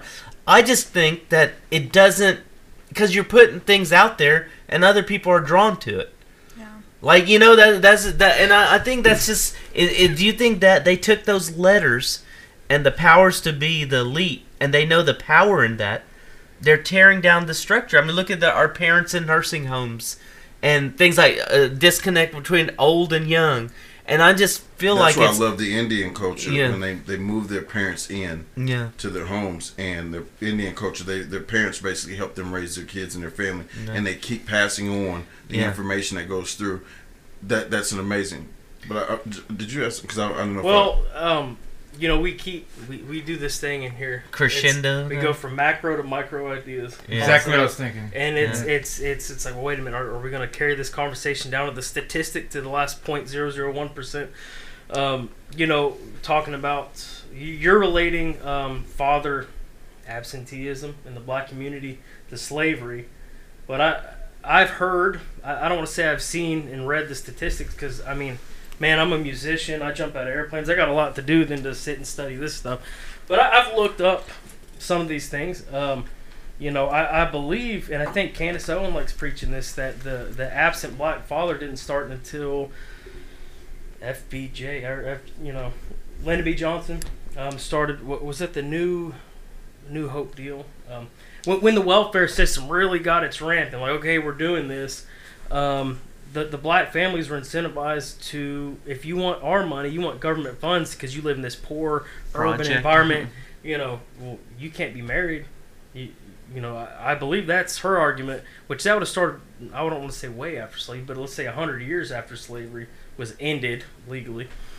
Um, so, you know, it's kind of, Well, I've read I- that black people in the early 1900s, th- they're they were very like um, what I would say middle class. Like you know, like something happened in Yeah. between that era that just destroyed everything. I don't know what it was, but like it, The New I- Deal. and I could be totally wrong. Was it Yeah, the, the like New that. Deal? Was it The the New New Deal. Deal by uh, Yeah. Roosevelt I, thi- or something? I think the black families were were, were statistically sh- Yeah. tighter knitted than the white. The Yeah. divorce rate was like almost non-existent. Yeah, And- something yeah. happened. It just took people away to, from black people living in s- like kind of like sub like uh, ideal suburban homes and father and dad and mother and I mean, it's just- children to all of a sudden projects and this and that Well, and th- yeah. that, th- that was, we're getting to that micro again. I, I was wanting to take Yeah. this point and tie it into something else that I Mhm. believe. Well, go in. ahead. Well, Go you- ahead. Go for it. Oh, well, um, I, I cannot help with with all the, you know, I, I like to think I'm somewhat of a leader, and I've s- I study great people that have come before me. You know, I'm standing on the backs of giants, kind of a thing, and I really take these concepts and these ideas, I take them serious, um, because I think they really do matter. You know, as far as leadership goes, and one major concept about leadership and success that when I hear some of these social justice, I don't know, you know, social issues that it's it's it's leaving this one characteristic out um, of leadership, and I think it's just harmful. And that that characteristic is, is ownership. You you cannot have success and you cannot be well, a leader if that's your goal, which they're tied together. Leadership and, and success, I, ha- I think, are closely related. Um, without ownership, you're you're gonna struggle. You're gonna fail. And, and when I hear, you know, it's 2022, um, just the, the black family comes up a lot. It, it, you know, it's it's a it's a hot button topic because you know the black community is the second largest in the United States. Um, So you wish they had more ownership, I- I- no, no, you have to take the ownership. Responsi- responsibility and when- ownership? When we talk about black families, it's like, well, I they the, the black kids went to the same school I went to. I, I was actually somewhat the minority where I grew up. I was telling you about this. Mhm, mhm. Um, you know, in my neighborhood, it was we'd play football. There's you know nine black kids and little old me just hanging in there. You're getting picked last. By the way. not not in football, basketball. basketball, I was. So that's, that's true. I was I was picked last The punter. at, at first, and it pissed, that pissed me off. But anyways, you know, you grow out of that. Um, you know, I, I can't help but think. All right, it's 2022. We ha- we do have these opportunities. You know, um, It's, we're, we're sharing. This, Yeah, we, we yeah. all have similar. We all have the same jobs now. Uh, you know, it's not. Black people are not kept from certain jobs. There might be there might be these hurdles. Ex- mean, yeah. I mean, there probably are in some cases, uh, but when, I've- when, I've when does the ownership apply Yeah. and say, you know what? Okay, hold on. Let's let let's not let this household become another statistic. Uh, Mm. You know, let's not become another you know fatherless black home. We have you know why is I don't understand why home, that period. is not happening. yeah. Uh, You, you know that, that I guess I think it's say on that. individualistic because uh, we've all chosen paths to okay, I'm not going to go out like Like, say if you had a bad father, I'm not gonna go out like my dad. I'm not gonna do this. Like somewhere down the line, some form of trauma may have shaped you, but not everyone, not everyone can be as that person. Like, uh, um, I've known some people that that I mean, you just see it escalating.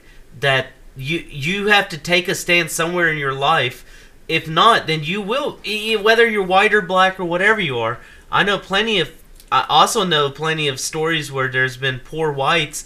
They get into a job and there's nothing but other type of white people, and they may be middle class and rich. They never get bumped up to a status because of where their background and where they come Sure. from too Classism exists. It's classism exists so i think that's another one of these topics when like it, it it's just infused together that we don't understand each other because like we're thinking it from a perspective of like well why why can't that dude do it all he has to do is pull himself and we always come to this point where it's just like why can't this person do it and i think it comes down to individual It, it things that does. obstacles and everything else you know? Ultimately, at the end of the day, it is Yeah. on you and you alone. Yeah. But I, I can't. What I keep thinking of is, you know, when I hear the, the Candace Owens speak, and there, there's the opposing ideas. Um, Candace I hate, is pr- don't Candace number her. one is pretty. talking about her so much. Candace is number one pretty. She's well put together. She's Yeah. non-threatening. She's But- not going to be Cardi B up there I- doing the same kind of thing and Fox take it seriously. That's that's that's a fact right there. Yeah. She's not going to be some girl from the hood who doesn't speak like proper English. You know, she's she she's going to be that they're playing the part. Like the white part. The like gue- the guess- white part. Kanye is not going to be. You you Tupac was out the whole '90s and '80s and everything else. But what he, people threatened about him because he was very vocal. He come from a Black Panther background. He comes from all these different things where true leaders and stuff like that, and that threatens the establishment and certain type of people. So we can put up Will Smith. And look, Will Smith finally snapped. He had to take. He was playing this image, like this perfect image that everyone loved Will Smith, and inside he's dying because he's afraid to slip up. Because if he messes up one time, and he did, slap Chris Rock, now he's lost the black community and the white community. Will Smith is a lost man.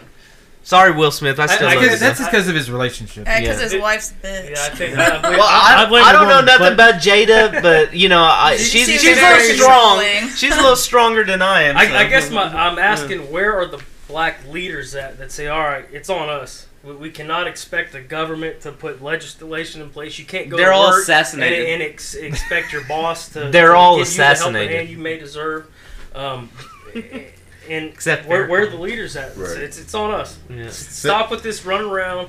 You know, leaving your family crap. That, that it's that is not the norm. white people do that too. Oh, yeah, Yeah. absolutely, absolutely. There's more But pressure on the minorities because they're like, dad's "Where are your leaders?" times. You I know know. all about. But like you know, the, the, you see you see that I, I watch the news in my home country there, uh, and uh, and they and I'm like, where are the leaders at? It's the same. It's the same question. It's just that when people have money, have not, how can we suppress people down any way possible? They're using these tricks and trades. It's unfair to, for us, being brown or white, to tell a black community, where's your leaders at? I, I don't know the exact pain that someone may follow. And I can't, well, I can say that to the white people all day long. Where's your leaders at? Where is your. They're falling off bikes. Yeah, yeah. I mean, yeah. It's just like we can we can blame it. We can't blame communities.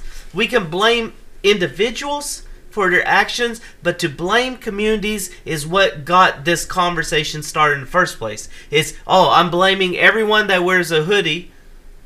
Uh, you know, and they they're a thug automatically, or they're black, and it's it. Well, look at all these excuses. Well, it was dark. It was dark outside, and I thought it was a scary man. No, what you saw was a black dude, and you automatically had an image in your head, and it, that's what it was. What I did see was I do the same thing when I see uh, uh, hillbillies at a gas station, and I'm like I'm a little uncomfortable. Are they racist? I mean, because they're wearing a rebel flag shirt. Are they going to say something But it's to me? not, it's I, not the same though. It's not, no matter yeah. how you just, it's not the same because we, there was never a group. I mean, I'm just saying we're Yeah. not. There wasn't a group of you going around beating up people for a skin color. Yeah. There's a difference, and all I'm saying is, But him so being this- scared of the redneck guy is real. No, there's it's a a reason. re- it's there's a a real real reason why. yeah. But I'm, let's go back to so, you, you're Christians. Yes. Yeah. Okay. Do you have children? No. Okay. Um, so it's like if I come to you and say, Kristen, listen. Uh, this is going to be inappropriate, and I don't mean it to be okay, inappropriate. go ahead. So I'm not saying I'm, Go I'm not it. trying to disrespect your wife either. That's right? all right. I'm saying He'll like beat this. you up. That's All right. okay. No, I'm just kidding. I'm saying like this, not in a bad way, but I'm, if I I but if I sat you down, beforehand, it's making me really if I sat you down and just like, all right, so Kristen, let me just let, just make this clear. Um, having a period is not that bad, and it shouldn't be. You shouldn't have to have your Oh mood God. changed, and you shouldn't have to focus on. Um, you don't have to do these things because it, it's it's it's just a period, right? At some point in time, you're gonna look at me and say, "Have you ever had a period?" Yeah. And I'm gonna look at you and say, "No," but I I, I got a feeling I know what it feels like Yeah. and I know what you've been through, and I know how it. You know, I, I think I still I bled before. I, you know, I've, I've hurt myself. You know what I mean? Like, I have so and I'm sorry. I, I was wishing you had now. kids. That would be a No, lot easier yeah, because yeah, I talk yeah, about yeah, childbirth, yeah. right? So I'm sorry if it, comes off in disrespect. No, I alright. wouldn't- And I'm sorry if that bothers you in any way because I would not. you- I'm not you- offended. you're We're not okay. offended. Okay. You're good. All right. All right. So, but, my- I thought it was gonna be worse than that. Yeah. I was Well, he was he was I'm probably waiting for the gonna he was he was probably trying to like do the thing where he He's equates childbirth to Yeah. kicking your balls and Yeah. things like no, that. I'm not going that route. Like um, but yeah, I, but you see, my that, that's what I'm saying. And so, It's true. I guess. Uh, well, and I'm not saying this to directly to you. I'm saying this in general because this is something I hear a lot too, right? And I understand it. the The problem that I ha- that that is so difficult is that there's this there's these little things that I can't make I can't explain to you and help you to better understand because Yeah. you you have to you it's like when we say empathy it's say walking in someone else's shoes it's impossible. Right. to do certain things Yeah, right yeah. Yeah. and that's the that's the part that I can't. This is the part that, that why, when I, when they say angry black man, the reason why you hear that is because it's like I have to scream and I can't. yeah, I want to punch, but I can't. I want to show you something that I can't show you, and I can't give you this to, to best understand. I want to, and I want you to understand it because the moment you do, the world changes yeah, the moment we get it, the world changes. And I am I'm I'm 100% with you on this part. I I wholeheartedly agree with accountability. I'm a Christian, so the first thing I understand, you know, examine your life first. You start home, and then you fix everything out. I, I wholeheartedly live that out, and I trust that, and I believe in that. But th- what I also understand as a Christian is I won't lie to myself either, and understand that my my platform is my playing field has never been equal. I, I, I was telling Oscar this the other. I have been raised my whole life. I have never, one, not one time, did anybody ever tell me I could be what I wanted to be or do anything past it. I was always pushed to be an athlete. Always. I had never had somebody sit me, and when they do sit you down and tell you, it's like, how in the world am I supposed to do that when I mm-hmm. know they won't teach me? One year at my high school could pass you four years in any public city school in Columbus. That's a fact education was different. The information was different. The way that we are opportunities are different. Every time i went to get a job when i was 16 somebody tell me and this is personal experience and i'm not trying to make it the generality but i know so many people have been in the same boat that we could we were told we couldn't get the job because what one guy told me if i hire you i'm not going to be able to have any customers because they won't come in because you're black well, I'm young. I don't understand what that means. I- When my first, I should have hit him, but my thought process back then was like, "Oh yeah, man, you're right. I understand because I am black," and I felt bad for being black. Yeah. yeah. I sat down with a prominent person in this community and tried to explain to me that discrimination between homosexuals and everybody else is, is equal. No. I mean, discrimination is bad, yes, but don't think for one. I can. Nobody gets. You're not going to pull somebody over and assume they're transgender. Yeah, I can't hide who I am. Mm-hmm. I can't move that away from you. You're going to assume whatever you want to assume about me. You're going to. It's just like I'm. A, I'm a father. I got divorced. I went to court, and being a black father is unheard of. And some for whatever reason that I love my children and I want to be there for my kids and I want to be there and I'm not going nowhere. That's the point. But when I walk into a courtroom, I'm almost guaranteed to lose every single time because I'm not supposed to be here yeah, and you can't fight to change it. No matter how many times you go, no matter his perception of me is always going to rule and reign. and I mean, I think that I I have a couple things to say over the course of what just happened. Um, the first thing is that you know, for unfortunately, like that is still a big thing, and I think that it's going to take generations still to be able to finally be everyone actually on the same page. And a lot of the thing is like we say that there's no like separation. They're trying to get rid of the racism aspects and stuff, but we still refer to you as a black man. We refer to him as a brown man. Like we still call people by their skin color instead of just saying you're a man and you're a man and you're a man. Like it's still a something that we do. I don't know if it's just unconsciously that we're still kind of just saying it and it's like when when women go like, "Oh, I'm a strong, independent black woman," why aren't you just an ind- strong, independent woman? Right. You know, like, and I think until that stops, that's gonna start start kind of in, throughout the generations. Be like, okay, well, they're just people. Mm-hmm. They're people. I they're totally agree exactly the same, and it's it's something that needs to be taught and it's something that is still coming down from past generations that is still instilling you're a black man you're a brown man you're a white man and that's where we need to really shift focus a The little problem bit. is what comes with it, right? The connotations with. It. We should be able to do that. You get up, I get up. I if I go buy a car, I want that black car. You want that red car. You want whatever whatever color we pick. That's okay, and we love it. You love colors. God gave colors. We should embrace the colors. The problem is the sick part about it is is when we say we we're trying to separate it as if it can't be. I can be a strong black man. But I should be able to accept that he's a strong white man, and we can be strong males together and accept the color part of it. And then uh, it was funny. It was a rapper said something. This kind of this goes more with your point too. This rapper was saying when he left out of the country, he went to another country, and they went somewhere, and people walked up to them, They never called them black, white, or whatever. They called them Americans, mm-hmm. and I heard that. they too. I simply to think yeah, that Waka was. Flocka, mm-hmm. and they called them Americans, and it was it was easily you know they accepted it, mm-hmm. and, and I think that's it's all tribal. You know, we go back down to tribe. So, like, saying that your features, you know, brown hair, white skin, like, there's nothing wrong with that. Uh, my like, these are just my features. Like, it's the simple fact that we're not respecting the individual until we see a feature. Like, you know, it's like it's um. But they're force feeding us to accept Yeah. everybody. Like if you like, you got to call me by my pronouns, right? Yeah. There, that that's fine. But if you know, like what you're saying, but we can't just be human. It has to be this, this, this. Well, that's a whole. I wish I did- semantics. Yeah, ideally, yeah, we live in this world of everyone is equal and same. It's not. It's not going to be like that. Never will be. yeah You know Yeah, that person's It- fat. That's skinny. You're black. I'm gonna call you like it is. Have you guys like, read- when did we get so sensitive about being white or black or yellow or Puerto Rican or whatever? Have, have you guys ever read um, 1984? I, I just finished it Right. Seems and, and old so the whole point of 1984 is like they make up a war between Eurasia and what's the other country? uh, Europea? East, East Asia Yeah, so they, and so no one really knows. It's just all in the newspaper, and this guy changes the news Mhm. basically. East. You, you know, he changes the news, and like it's all the the government. Like, listen, I'm gonna totally admit, and I'll say it out loud as a white dude: systematic racism is real. Like, you know, they put the black people go over here, white people here. You know, the white people get the good, good, good, good, good education, the black people don't. You know, but it's also the poor people get the shitty education. Yeah. Yes. You know, it's, it's also the who gets the best stuff, the rich people, right? Yeah. And they control the narrative, right? And they use that narrative against us. Oh, you know, it's it's it's the Democrats versus the, the, the Republicans, the uh, Duke versus UK. Like you know, we're tribal anyway, but they, they use that inherent thing against us. They, is in the government. There's no Yeah. race in poverty.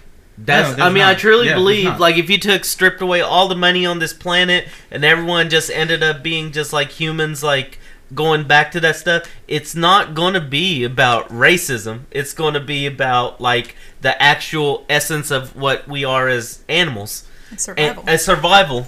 And so there is no race to that. You're going to join whatever tribe is accepting you and whatever. So like I that I mean that's this this whole thing is never going to go away because there are differences in people's skin color and hair and eyes and this and that and it's all beautiful.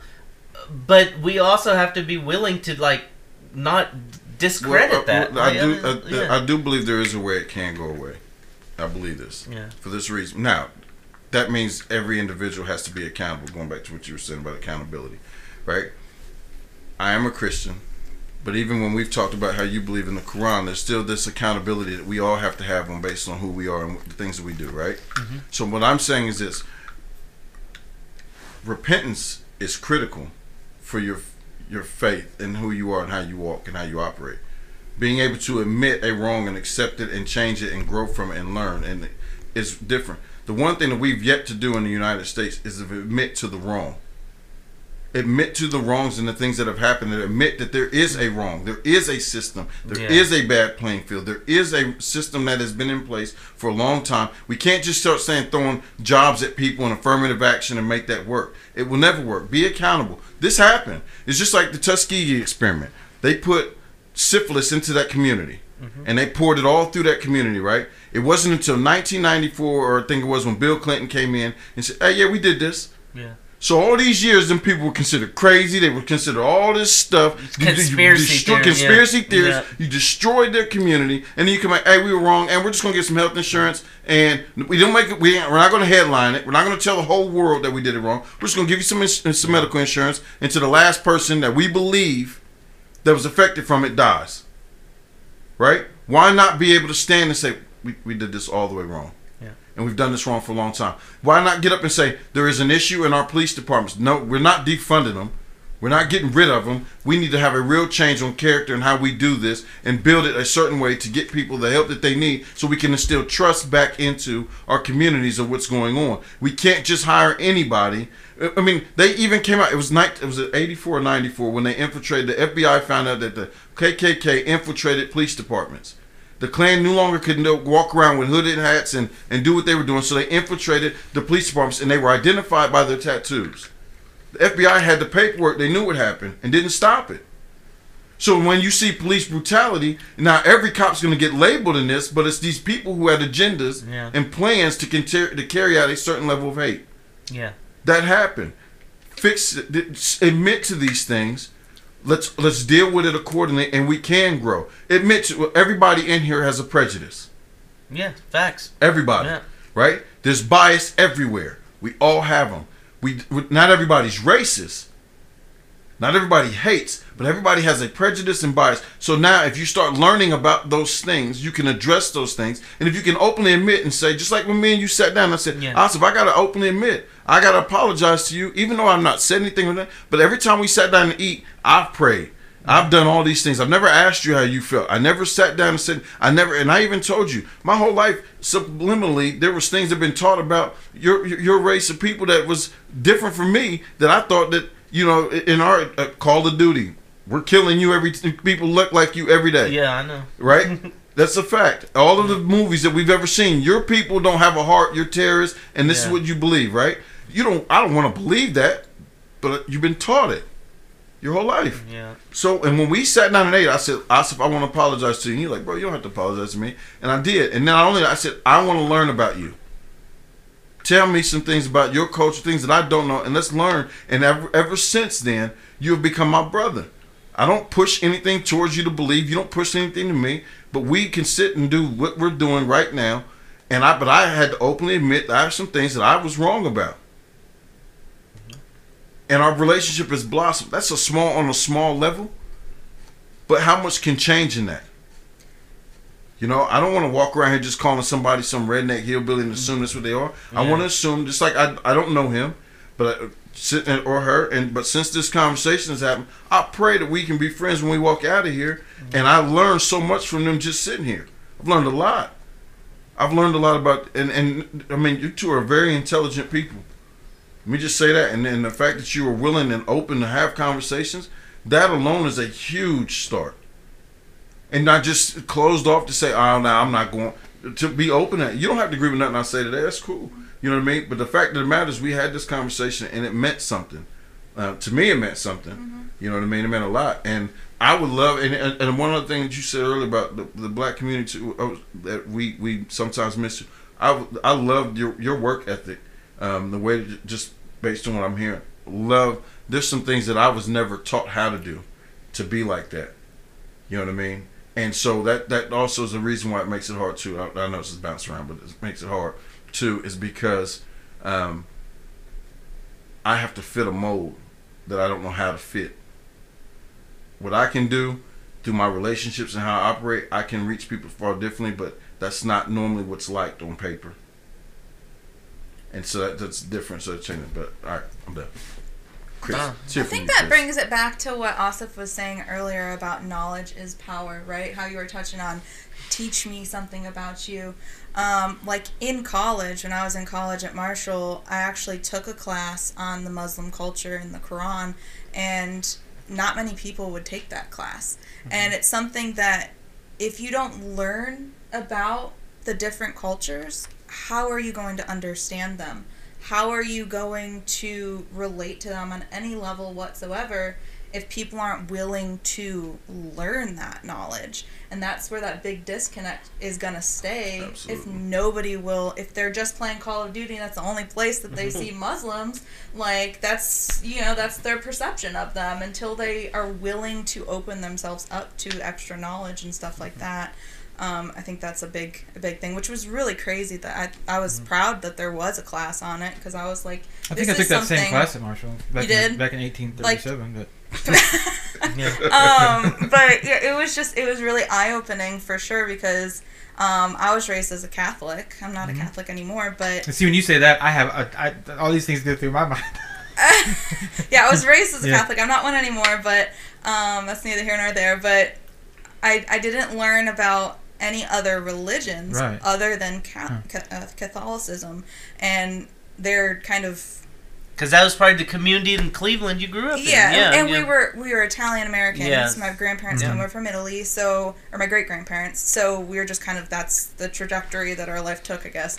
Yeah. Um, but there wasn't much else. So when I came down to West Virginia and went to college, there was like all these different things that I could choose from to actually learn from, which kind of opens your world up a little bit when you learn It's a whole about different other world too, people's coming worlds. here from Cleveland too. It That's is, interesting. yeah, it definitely is. Hmm. Um, a lot, lot more of a melting pot down here. Um, than the, the, I was in the suburbs, about half an hour east of Cleveland, Mhm. so it was predominantly white. Mm-hmm. Um, there was, Did you ever go to East 1999?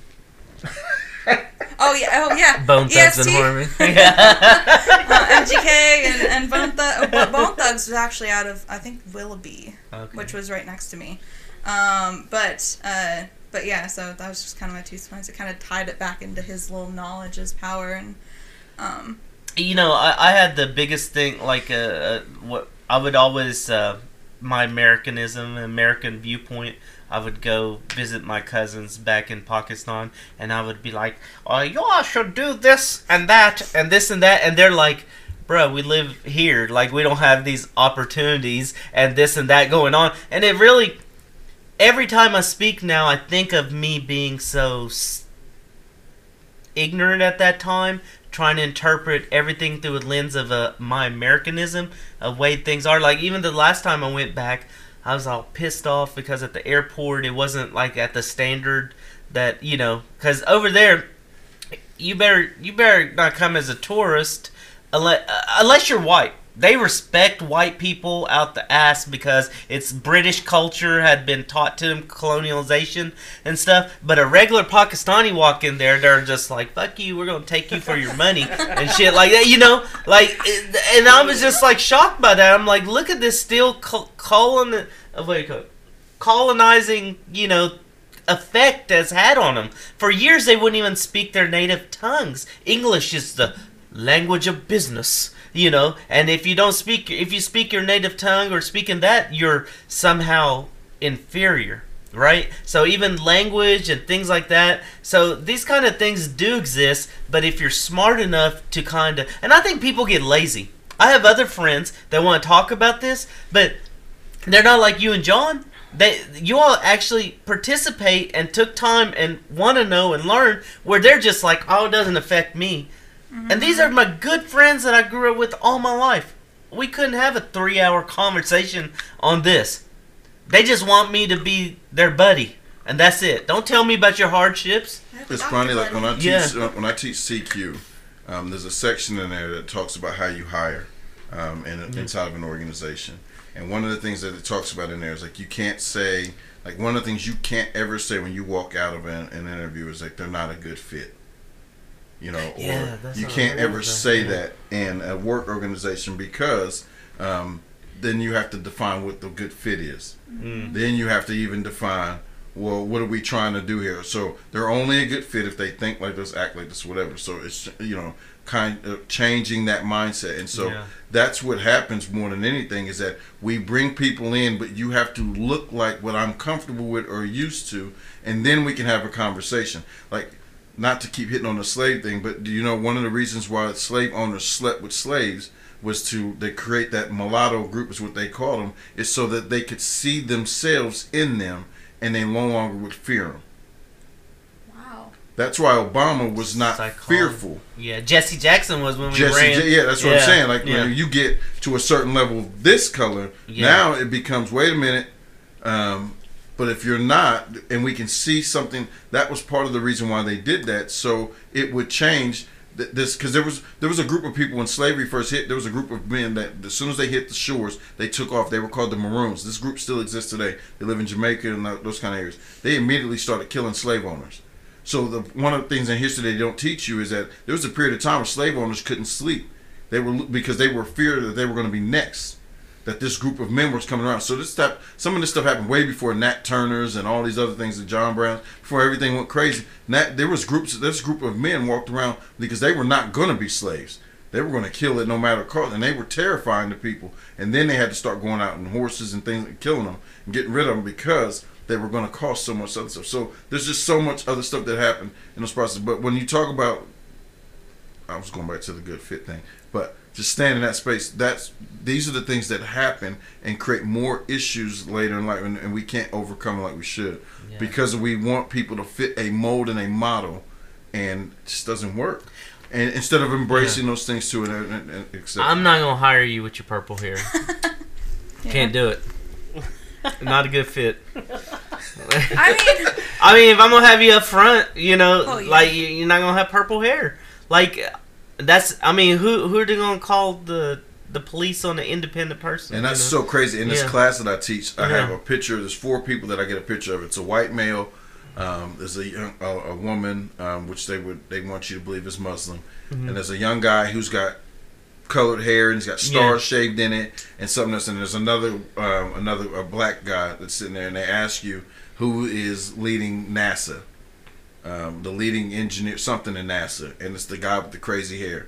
yeah. And that's the that's the the thing that they want you to look at and saying embracing the ideas of different cultures and beliefs because this one person with the crazy hair has actually made more strides for NASA than any other person Yeah. ever has. You know what I mean?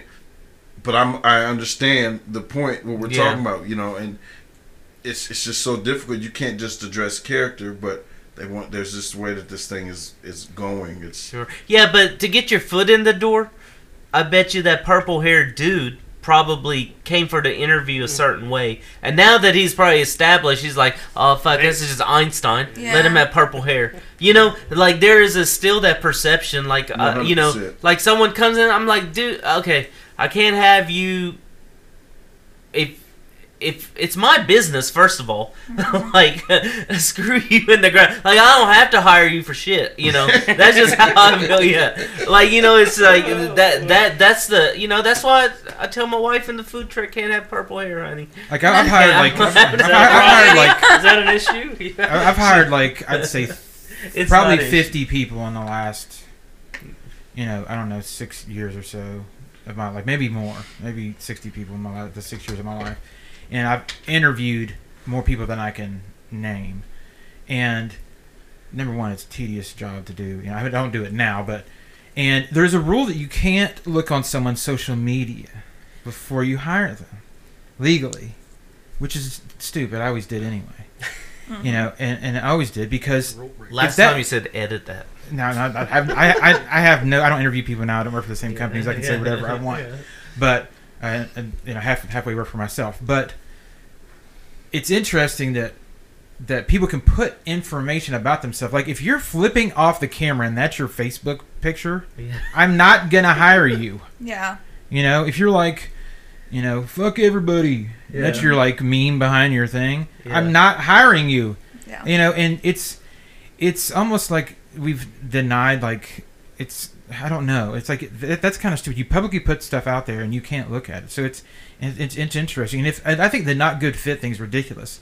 If if your company, let's your company, and you have certain uh, standards for your company, you have every right not to hire someone um, if they have purple hair or if they heck. I mean, let's say someone comes in and they hate Muslims or whatever. I Yeah. I think it's perfect. Like put put it out there. Like I I am so happy that this whole movement with Trump and everything and Twitter and everything blew up because I love to know who I don't want to mess with and who Yeah. I don't want in my life. Like finally, people are allowed to say what they want and tell me their true feelings. Listen, I don't have to go to your garage to get my car fixed. I can go to another garage. If I know you're racist and all this stuff, like I don't want. It's okay. If Chick Fil A feels like um, they're ultra conservative and Christian and they only want to sell to Christians that eat chicken, fine.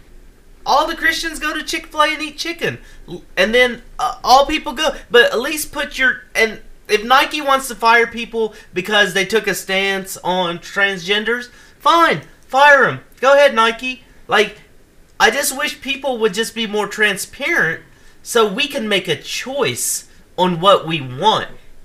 Like, I am myself as a person have grown up into adulthood that I really don't really want to mess with people that I don't want to mess with. And I feel that way. If you're a patient of mine and you come in and you have a problem that I'm Asif Razak and I have this background in religion or whatever like that, and uh, but I'm going to be who I am, you don't have to come to me. Go to another doctor. Go to another food truck. Go to another wherever you want to go to.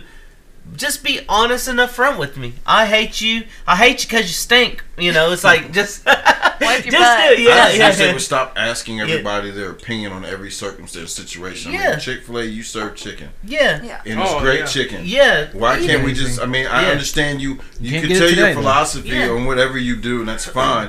But you don't have to. um, And I'm not trying to censor speech, but I'm saying your opinion about what you believe doesn't matter. We want to know is your chicken coming from a good place, and we can eat it, just like your car garage or Yeah. even your service. Yeah. I don't need to know what you necessarily. I don't really care. Uh, uh, all I'm asking is if I walk into your establishment, are you going to treat me? The best way you possibly can, Yeah. and I and I hate that the fact that we have to figure out where everybody stands on every situation. But I understand what you're saying. If too. a man, if a, someone put on a garage, like, no blacks allowed, right? right, right, Yes, it pisses me off. It's disrespectful. This and that. People can talk about all the community, and that dude's business is booming, and people know that sign. Like, I'm okay, dude. Prosper your business. That's where all the racist people go. Good. I don't have to go there, right? Or if Chick Fil A's chicken only serves, I don't know, Methodist people, you know, out of all the Christianity branches, Methodist, then great, that's it. All the Methodists go there to eat. I don't have to eat your chicken. Like I would, and you're right. I wish companies we would just leave companies alone. but it was like a How setup. do you know like, someone's method? you, I don't know. I, don't I mean, like it, I I'm just saying, like you're You talking took off about, on just like the Methodists. chicken thing. It was like a setup, Yeah. really. You know what I mean? Yeah. Do what do you believe about marriage? Why? Yeah. They sell chicken.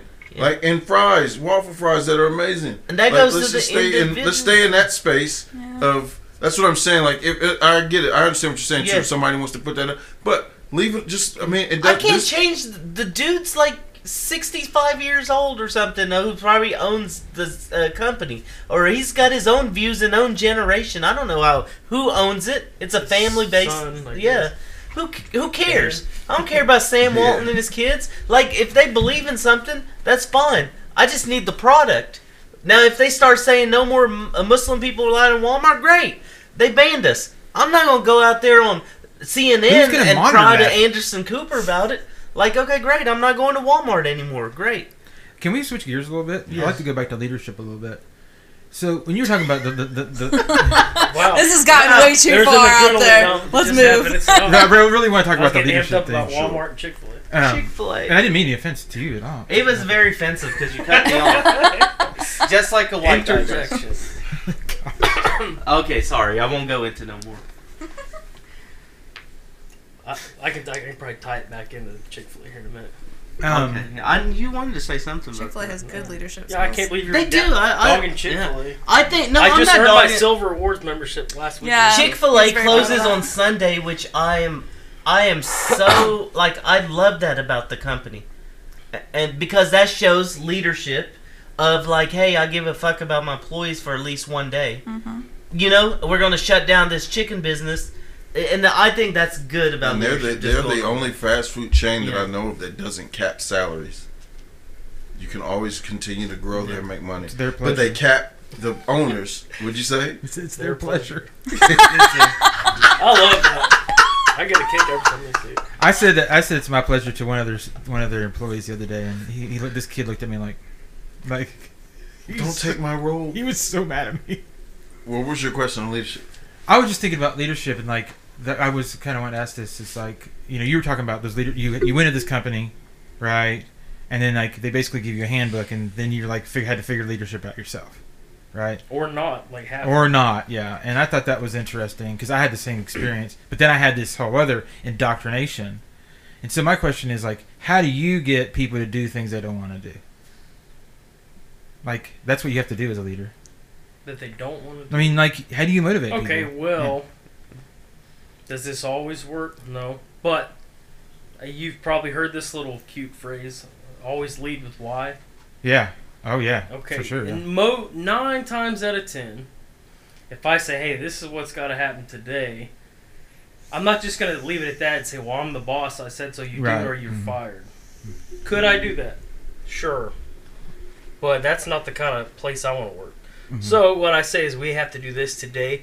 The reason is I don't give I don't even give anybody time to breathe. I'm saying the reason is because this, and they're like, oh, okay, well, Lead enough. with the why. Yeah. yeah. But then they say blah blah blah, and then I then I listen. That's step two. Mm-hmm. So I agree. what is there something I missed? You know, um, and then we have a little conversation. You know, and see where that goes. But usually, here's why we're doing. It. What if they don't like the why? That's a tough one. Yeah. if is, they yeah. don't like my why, I figured this out. Then they they're probably not a good fit. Is that purple hair coming through? Huh? they ain't got purple hair. I mean, I've not seen it Under very- the hard hat. Yeah, do you the hard- find that younger people have a harder time with the Authority. the authority of you have a job, you have to do this no matter what. You you were talking No. about that earlier. You know? I don't. I don't buy this. Millennial, I get the older people have given me Really? issues more. Yeah, I, Huh. I, I don't buy the millennial bullshit that you hear. I, I- I don't buy. I have the most luck out of the young kids. This, Really? This is their first job, and they want to do well. They're making probably th- three to four times what they were making at their previous job now. And this is a career. You can take this job and run Oh, it it. There's all kinds of options you Uh-huh. can branch off to in the electrical power industry. Plus, this training, you know, can take you into other industries completely. Right. But, you know, though I get a lot of kids, they don't know what to do. You Um, know, they don't know how to show motivation. They don't know how to show it. They weren't taught. And, and I That's have what to needs have to be said more than anything. well, and I teach them. This is how I say. Listen, uh, young fella. Uh, I mean, I don't talk to them you like say that? that. I don't know. I don't, Listen here, no, whippersnapper. I don't say that. But no, I Young just say, hey, whippersnapper. go Gonna learn today. I, I always, you know, I always give them a chance to show me what they know first. I don't assume they don't know. I I make the assumption, well, maybe this kid's dad was the chairman of the board here for this power utility. You know what I mean? And maybe he knows more than I do, and I'm gonna I'm gonna take advantage of that. Um, ain't happened yet, but but I wait. Maybe it will. No, seriously though. Um, so I, I give him a day. Let's see what he's doing. Let's see if he's hanging back, doing this, hands in his pocket, playing on his phone Oh yeah. or is he like getting in the way because he's trying to be helpful? And then I say, okay, what does this guy need to know? A lot of the times with the younger folks is they're too nervous to want to mm-hmm. step in with these older guys. They're like, oh crap, Nate, and they start mm-hmm. hiding. So I give them this advice, and this advice works for anybody. I don't care where you work or what you do. If you don't know what's going on, and you want to show that you're motivated and want to be there, all you got to do is say, "Hey, man, what can I help you with?" Yep. nine times out of ten, that person's gonna be, oh, okay, yeah, you can help me with this, you know. But so many people are scared that that one out of ten times the guy's gonna be a sorry prick and like, oh, you don't, if you don't know, get out of here.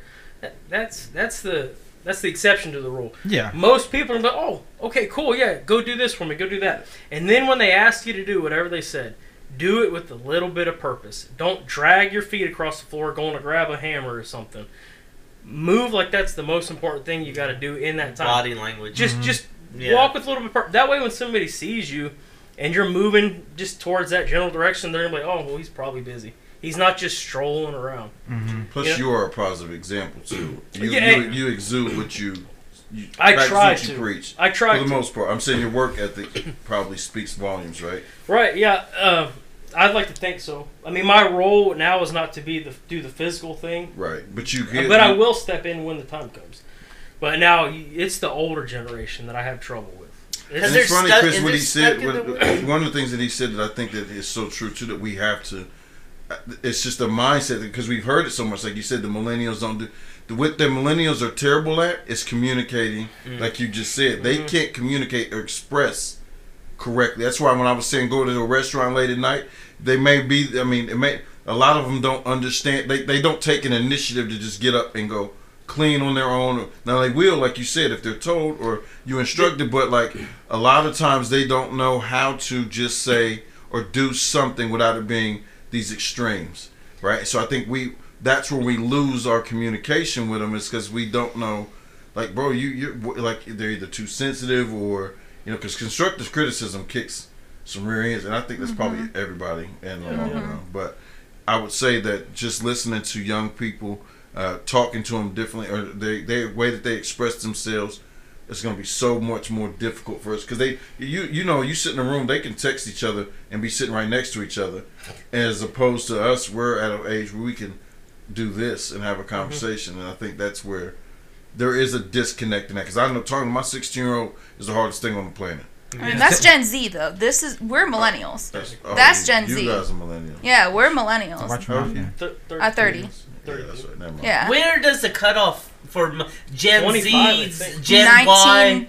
Gen- I don't know, and I really I don't was care. born I, in I, It's like 1995, This is just 1996 another way to ish is group Gen people. Z. yeah. Uh, yeah. Everybody up Yeah. from that. You were born in '95.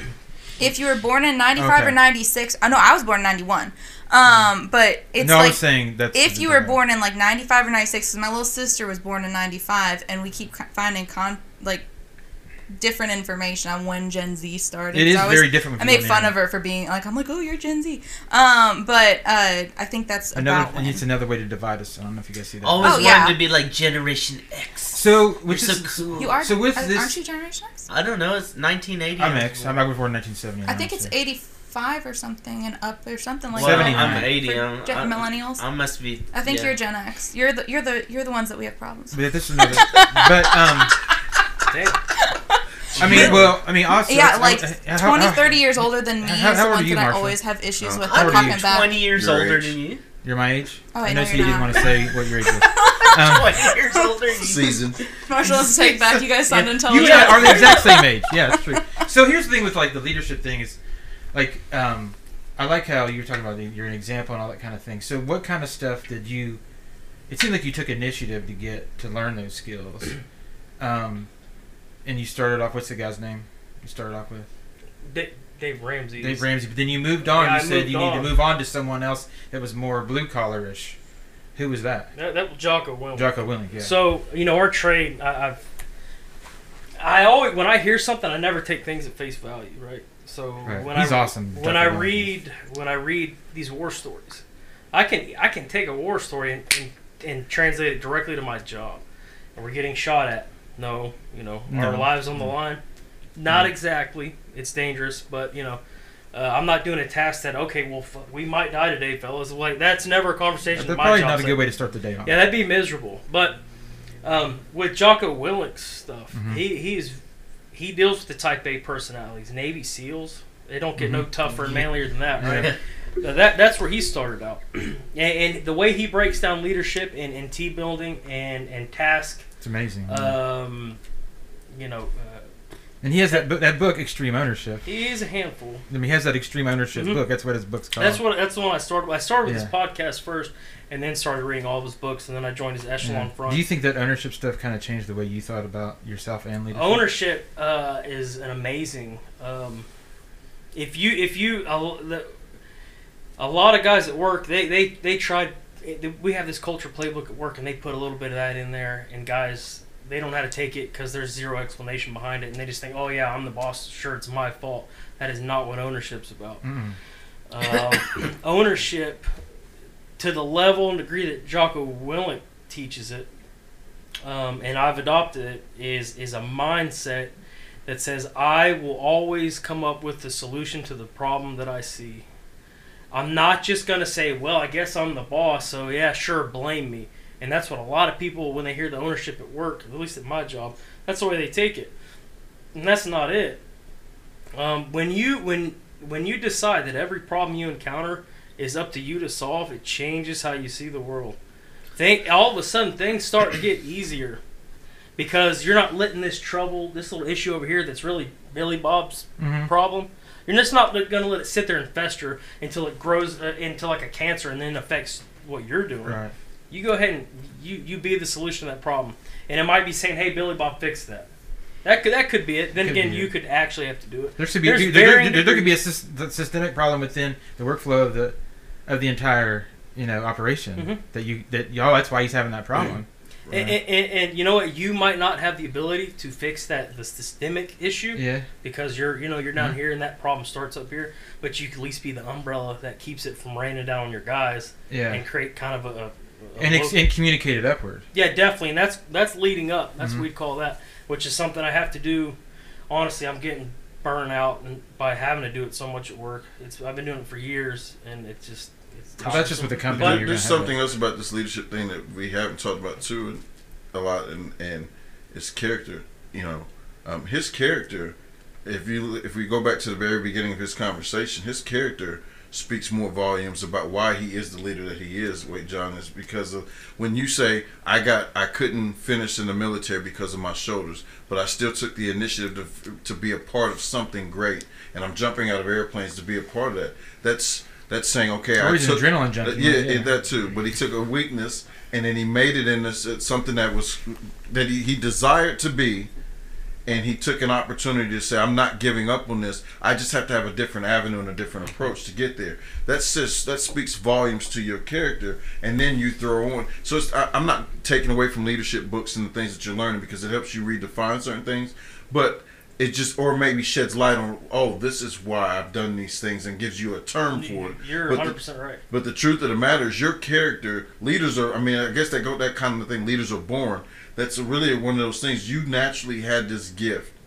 That one, I may not have the information, but I think I know where to find the information. And not only am I going to find it, if it's right, wrong, or different I'm going to figure out how that we apply this and be the best at it that we can. That says a ton about who you are and what you do. And I think character is something that gets left out of these things because anybody else, it's just like the book of Eli. You remember that? Mhm. The, the book in the wrong hands is, is dangerous. Yeah. The book in the right hands, and, and, and the crazy part, when you realize that Denzel was blind and it was Mhm. rewritten in his, on his heart, it was a completely, he was a completely different type of leader. You know what I mean? And I think that that, and the character was you taking the initiative. So so, So, well, taking that go go go go. Wait, before I forget my thought again, um, I well, I appreciate you saying that about me. It's awful nice of you, but you, you know, one of the issues I have, so I've, I've read so much, and I and I and I take what I think applies to me best from all these different leaders.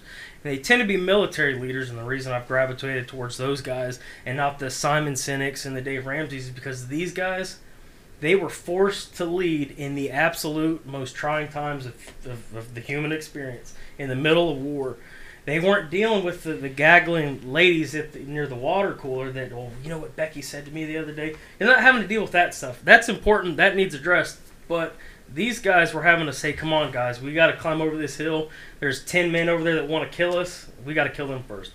And to be able to lead guys and say, all right, man, we're going to follow you. You know, like uh, the, everyone's seen Band of Brothers here, maybe. Mhm, yeah. I've seen it. Um, you know, Dick Winters is somebody um, I respect a lot, especially being on the World War II airborne team. Um, his men said after you know 40 years, 50 years after the war, they said we would follow that man to hell, and they meant it. You know, that that's something. So those are the guys that I'm interested in trying to be like. And Dick Winters said one of the number one traits of being a, a good leader is having a strong character, strong morals to back that up. You know, so it is important. You can't. You can read all the books you want. But if at the end of the day you're just some snake in the grass kind of guy, Absolutely. um, yeah, sure, you can do these little tricks. You can explain the why. But you know what? If your character's weak and poor, your why is going to have this underlying tone of deceit and manipulation that, uh, you know, ultimately it's not about having the success of our team. It's about making me look good, maybe. Mhm. And that way I can maybe get that next promotion or maybe my bonus check will be bigger. People will sniff that out. Yeah. They were got you're people are not stupid. And you will see the effects of it. Mm-hmm. Your by the way your company's run, they will. People may do the job, but how they do it, how they feel about you, look, all that stuff will show its ugly face at some point in time, and it's it's terrible. Um, what happens when leadership, that power gets put in the wrong hands, and that's that's why the good old boy system hurts in some aspects, is because a lot of times you put people in the positions that they're not deserving of, and they don't do well at it. But because you've been friends with them for so long, it gives you uh, they, they it gives them these opportunities. And companies do fail miserably over time because of that, having poor leadership in positions or people in positions they have no business being in, and it doesn't cater to their strengths or any way, shape, form, or fashion. I listen. I, I work in a company, and I, I mean, I, I get so frustrated with our leadership. They are good people. They work hard. They have tremendous work ethics and all those other things. But the leadership is just not always up to par because it's still based on we need we, we only hire people that think and act and operate like us. It's not allowing yourself to get outside the box and put people in position to grow and be who they're capable of being and do things for you. You lose so much in the process because people feel more defeated than anything, but yet their careers and their lives are tied into this that they don't know how to just walk away from it, change, or do something else. And I think that's that it's, it kills people when you've worked so hard to get to this point and the people in charge don't ever recognize it, see it. You know, and it's sad too because now these companies give little pizza parties like your third yeah, graders. that's a big. you know what I mean? And, and then you got to go right back to work. Mm-hmm. It's They do that to see us down job longer. Huh, yeah. So they do that. Well, I promised us if I, I tie this back into Chick Fil A, and here it goes. you you you know you talking about hey the good old boy system hiring the guys that think like them, look like them, you know all this, which is something I experienced recently. I was overlooked. You know I I, I don't want to open that bag up, but um, Right. you know um, in the case of Chick Fil A, they have a strong culture, and and, and it, it behooves them to hire people that think like them, look like them, you know, and and, and bring them in because they're going to continue that culture and help continue growing that culture. Now, when you have a culture like where I work, so to speak, not that it's bad, but you know, where the it doesn't matter what you know, who you, you know, any of that. As long as you're buddies with the boss, you're going to get promoted. Nothing you Um, can do to that's stop that. not. Nothing you can do to stop that though. Hmm? You can't stop that. Yeah, you can't stop that. Which, you know, now that we all know this, that we can't stop it, then I guess it, it's best that we all make good buddies with who we work with. I reckon. Have you read that book by That's Dale the Carnegie? solution. Seriously, that's the solution. Have you have you read uh, How- How to Make Friends and Influence People? By Dale Uh, Carnegie? Yeah, I've read that. By the uh, Black Swan Group, I think. Is that? Well, it's Dale Carnegie. Is who it is. It's the best book I've ever read. I mean, I one of the best books I've read Yeah. on just personal relationships. Period. Really, because it made me like wanna. I'm not. I, I will be uh, totally forthright and say there was a point where I just wanted to get ahead. In in my career, there was a point where I'm like, I'm going to get to the top, you know. And then I started realizing that I didn't really give a shit about what other people were saying to me. I didn't care about their lives, and I, I, I felt dirty. I was like, oh, I'm being kind of skeezy. So I read that book, and it like, it talks about actually caring about other people's lives, caring about that woman's kids and her family, and knowing their names, and being interested in other people. And as a selfish person, as myself, I had to change like who I was about it. Like I had to be like, oh, I'm gonna really care about these people. Then it made me like like the job more because I love the people Mm-hmm. you know, and that was the reward instead of a bigger bonus and all that kind of stuff. And you have authentic relationships too. So do you have you have you found any like that kind of aspect work work for you at all? In that book, did, did, did it ever hit the buzzword servant leadership? Because that's kind of what it sounds like. Yeah, it kind of has that. It wasn't a buzzword Tone. in 1935, but it's when it That's was. that's so. how I lead. I'm, I'm I, Mhm. I, I like that approach. And Mhm. I'm not. I, I'm. I wouldn't be able to lead like you would, but I, I lead from. I'm not. Not that it's a comparison thing by Yeah, any yeah, means. I, I'm, I'm more of a. cer- I'm like that. I lead from the bottom up. Like, you know, I, because of my, my faith. You know, Mhm. I, I think about even for myself. You know, I, I try to walk in the, the space of empathy. I try to walk in the space of servanthood, washing the feet of people. It's kind of the mindset that I have. And I, I approach it different. So what happens is my approach is perceived as weakness sometimes, um, or But unorganized. weaker people. Yeah, yeah, or, or, or unorganized, or it doesn't fit this mold. It's perceived that way, but what also it's it's kind of perceived as the biggest threat inside of an agency too, because it's like how do you get results that we're looking for without the same philosophies? You know what I mean? And that becomes a threat to people because it's like, oh, wait a minute, he has a relationship Mhm. with people. He and these people are still so they don't they they they are more people are, are apt to- to overlook my flaws and accept. Hey, listen, these are the things that we, we. I know he's still gonna go in the trenches for us. I know we're gonna still do this, and he empowers us to become this, and so he doesn't change us inside our group, and so we still can get the job done. But I can help you maximize the best part of you. I think it's the same thing in relationships too. I've had to learn this too. It's like if I don't want to be the guy that we, if I date somebody that I'm just taking from you and I'm not in helping you become the better version of you. I will at least, if we can walk away from, walk away from knowing that we, hey, we have, we invested something, you've learned something, I've learned something, we're better people than, after I got divorced and realized we just took from each other and it was just something awful, I never wanted to be in that position again. You know what I mean? And so it's kind of that same mentality. I try to use that in everything that I do um, and try to enhance life instead of hurting it. It's just different.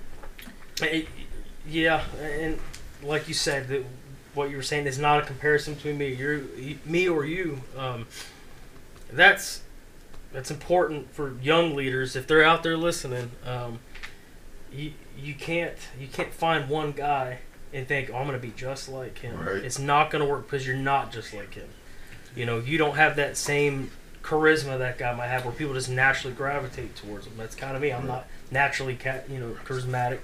Um, you know, that's why I take little tidbits from all these different guys and see what works for me. I'm I'm more the laid back. I'm not gonna, you know, I, I'm not the guy that wants to come up with all the ideas. I think that's gonna hurt my team. Uh, some some leaders are. Some Right. leaders are the idea leaders. Um, you know, um, I mean, you could just list all kinds of different styles, but it's important that you know you, everyone is going to be a little bit different, and you got to find what works best for you. Because if you're not being genuine to yourself, people are going to see that, and they're going to say, "Oh, this guy's putting on a little bit of an act. He's going through the steps. He knows to, to lead us. He's got to say A, B, and C, and it will be disingenuous, and they're not going to want to follow you." Right.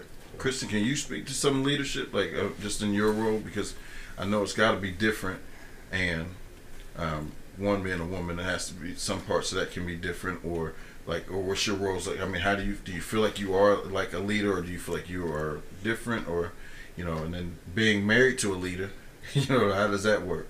So, well, being married to a leader gets stressful sometimes because he wants to coach me all the time. but um, I always get lectures from him. Rule number one: They say leadership. Yeah. Do not coach your. I always, I always get lectures. Um, we'll be in the car and he'll just go off on a tangent, t- trying to teach me something about leadership, but Or music. uh, or music. I like. Lately, it's I been a a I'm lot about music. sorts. I just like teaching stuff. Me too. Man. when you even when you don't want to learn something, he's still trying to teach you stuff. But anyhow, um, so I am in a leadership position. I mean, personality wise, I'm more of a follower. I was not necessarily, in my opinion, born to be a leader. He was definitely born to be a leader, um, and the way he was raised and everything. Um, but I kind of made the choice to move into leadership because I'm a, I'm a trainer. I train new hires. I set them up for success, kind of going forward. Um, in the work from home aspect because like i said i've been working from home for six years i think that we have a very different dynamic than you guys all have working with each other face to face we don't see a name on a screen and say that's a black person. We don't see a name on a screen and say that's a brown person. Like you're just who you are. You're marshall. You're asif. Doesn't matter. Mm-hmm. So when we're looking at actually hiring people or promoting people or stuff, it's like what are your credentials? We don't go on video camera. We don't like none of that matters in the work from home environment. and I think that with COVID happening, a lot of people experienced that and kind of saw how kind of eye opening it was. Now, is work from home great in all aspects? No, it does play a huge mental health issue that comes up with it, um, which, you know, I've, you know, had experience with over the past six years. But um, in like a feeling of importance and stuff like that, it really helps because it it doesn't matter as much for where your background comes from and stuff. But leadership wise, um, I'm more like you when I'm dealing with my class and stuff. I do deal with a lot more empathy, a lot more getting to know people, and um, leading from that aspect. And being that I was kind of I'm more naturally a follower than a leader, I still have issues with confrontation like if they're you know not showing up for work and stuff and i have to give them a corrective action and things like that that's harder on me as a person and i'm still learning to get over because you know there are things that you have to get through you know just to get to that next step um, but it's it's definitely a lot easier when you don't have to look the person in the face um, but Have you fired anybody? I have I fired a couple people. So yeah, funny. yeah. Um, really. but I mean, they kind of know it's coming because I've already given them Right, corrective yeah. actions and said, "Hey, if this happens again, you're gone. Mm-hmm. Um, you can't be missing. Like this is training. We cover so much stuff throughout the day. If you miss one day, it's like a week Mm-hmm. of work. Um, so." It's it's kind of expected. I, I set my expectations up at the beginning of the time that I have them because I handle like 20, 30 people at one time. And I say, hey, this is 100% mandatory. This is what I expect of you. If you de- deviate from that, you know, there will be consequences. So that's something you And- learned how to put boundaries in. Yeah, I had to learn how to put boundaries in as soon as I started. I'm like, hey, you know, I'm a very caring and understanding person, but there are rules, you know, and, and have to explain that to everyone. And, you know, like we were saying earlier, a lot of the kind of not the millennials are the ones that I have issues with, to be honest. They, they think that they are kind of above it and they, you know, want to argue on every aspect. Like new Um, changes and all that stuff. yeah, Yes. yeah, they just kind of want to argue with me over everything. Um, but kind of going back to what he said about the why, um, we do something called a WIFM whenever we're training something, and it's called the What's in It for Me. So whenever you are explaining something to your constituents, whatever you want to call them, your employees, um, you you have to not only tell them what's going on, but let them know what's in it for them to be learning that. What's in it for them to be doing that. That way, it gives them kind of a sense of purpose, a sense of all right, I understand, and then you can move forward. So thinking about that one, because she said something very important that I think we can. all So, and we're all in some form of leadership.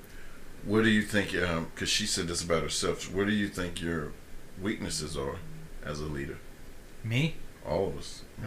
I, I thought that was neat for her to say that about Yeah. herself. So, Yeah. man, it's something we can think like. What would you consider a weakness? I'll go.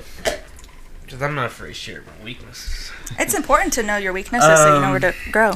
I say my weaknesses are number one, uh, probably get where I like to know about people I work with, and I genuinely care about like all my patients, and and we talk like this. Uh, uh, John can, Chris can attest for like this is what we do all the time, an open forum for my patients because I love people and I want to know, let them know that I care. Now, because I care so much, that has also become a weakness where I'm willing to put others in front of me instead of me putting myself first. And that will start rubbing off on your home life and some of your personal stuff, and you will carry kind of like bitterness with you sometimes. Uh-huh. You know, just like, oh man, I'm trying to show all this love and give all this love, and people ain't responding back, right? So I would say the biggest thing for me is emotional tolerance. Be more emotionally tolerant because when you're a caring individual and you care so much, you need to be able to understand that patient's perspective or that person's perspective and at the same time don't let it affect your emotions. Because like if uh, me and my wife get in an argument like i need to know like what ticked her off and what made her mad and instead of me just being like oh screw her get you know i'm upset and just go into my emotional tirade and not think straight clearly. So if i can improve on emotional tolerance and lead and lead people with more certainty and love um, the love is there. It's just that emotional tolerance can make me kind of veer off course. That that would be my biggest one. I feel you on that one. yeah Not so much about work life, but more just in general. Just in general. I'm more of yeah. an emotional person. Just, I think that goes with the empathy thing because you said you're very empathetic. Yeah. I, you know that's And- why uh, all these conversations lead back to race, and I didn't mean to bring them all back to that, but it's important to know who we are Yeah. as as people. Like you're leading a team, you're leading a team, you're leading a team, and if I don't take five minutes to find out You- what you're about, and then yes, we're going to have those things blend in together, Mm-hmm. and that's what a leader does. He evaluates his team and needs to know what kind of struggles everyone is facing. You know that that's that's my whole point about it. Is like I want to know about you, so I can better serve you and help you, and we can work together as a team. Yeah. But you, I would say my weakness is um, um, I'm a big idea guy, and often I'll have a lot of ideas and too many ideas, and then uh, executing one of them, I won't execute as well or as efficiently because I'll have not too many ideas. But I think over time I've been better at. Uh, at better at that. Another one is I would say definitely my ambition when I was younger for sure was one, but um, I, I think also being able to uh, probably hold people with boundaries with people is, probably a hard one I had a lot because I'd be I would give people a lot of chances, and I think it's because I've been given some chances too. But I think sometimes you have to to have better boundaries with people you supervise and, and just fire people when you need to fire them. And I fired a lot of people. And you know what's funny? Every time I fired somebody, it was easier to fire the person I was better friends with. Not easier, but I could just honestly have a real conversation with them. Like, Yeah. hey, this is why this is not working Yeah. you know, and they didn't hate me and things like that. But really, the idea thing is my biggest one. Like, I love ideas, I love planning them, but then I'd go to another one, another one, another one, another one, another one. So. Say it. The Jocko. Execute. What prioritize prioritize. and execute? Oh yeah, He- He knows that. yeah, yeah. And, I mean, and so I, I learned over because I was over like multiple states at a time and developing programs, and and it's I had to like I would say ambition is a big one. Like I wanted to look good. That's straight up. I wanted more. I wanted more money. I wanted to get. I wanted to be the vice president. You know, and I know that that hurt me. You know, I know that my ambition got in the way, blinded me a little bit. That whole corporate structure, man. Yeah, yeah. Like I, I that's how I Mhm. felt like when I was working for a corporation. It's like I'm gonna get to the top, be like, man, look at that top chiropractor in our company with his swag, wa- driving in a Maybach, and then I'm like, I don't even like. You it's crazy that I got really, I got really high up. I got really high up when I got there. There was an emptiness, you know, and really, C.S. Lewis talks about how desire, the, you know, the, the whole thing about desire is the desire itself is the best part. Not getting there, Mhm. not having it, you It's know. Looking forward to something. Yeah, it's a, the The looking forward to something. Yeah, the anticipation is way better than actually Yeah. getting it. So, um, I, I've learned that over the last so many years. But yeah, that's that's mine. I've, I've I definitely bet worked the on money leadership. was good though. Oh yeah. Money makes it all go away. Oh. My conscience- Let's take a bath. my- my- Yeah. you know, like, like the, the, your, your, your conscience is seared by the dollar bill. Yeah. You know, who cares about diversity when all this green around? Yeah. Look at all these poor people at the bottom floor. Well, and here's another thing: when you get high in a company, you do less. Yes, I've noticed you do that. less. And so I got, I got higher and higher, and I got less and doing less, and I'm like, That's why I wanted to go top. and, and, and but it, but it, but I, but I realized that the I, I really it's not you do less is that nobody's telling you what to do as much, and you have to be the one to to tell you know to really plan everything, and you know that's ownership. When I took Yeah. ownership of this is my thing, no one's gonna. That's kind of being a grown up too. You know, you know, like there's a point in, like in my life. I know I became a preacher, and I remember I had to do my first sermon, and I thought, oh, no one's gonna write this but me. Damn it.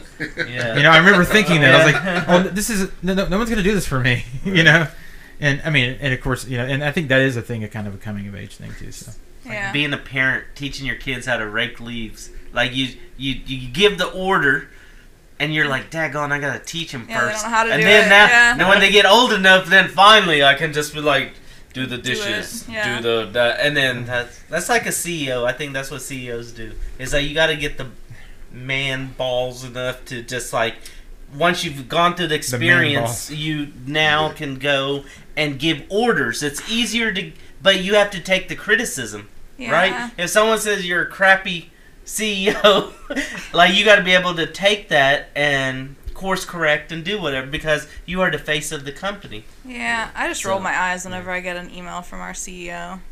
It's like, shut up. Well, the Just leave us pressure- the alone. pressure there is- Leadership. Like when you get high in I, leadership, only time I hear about hear from him is, "Oh, we're doing such a great job," and it's like, "We are, yeah, Yeah, I, yeah. I am." But Like, but you don't own the company. You know? yeah, and- yeah. and But here's the pressure: is that if you get in leadership, yeah, you want us to be the the, the servant leader, but mm-hmm. really you're serving that that that CEO. Yeah.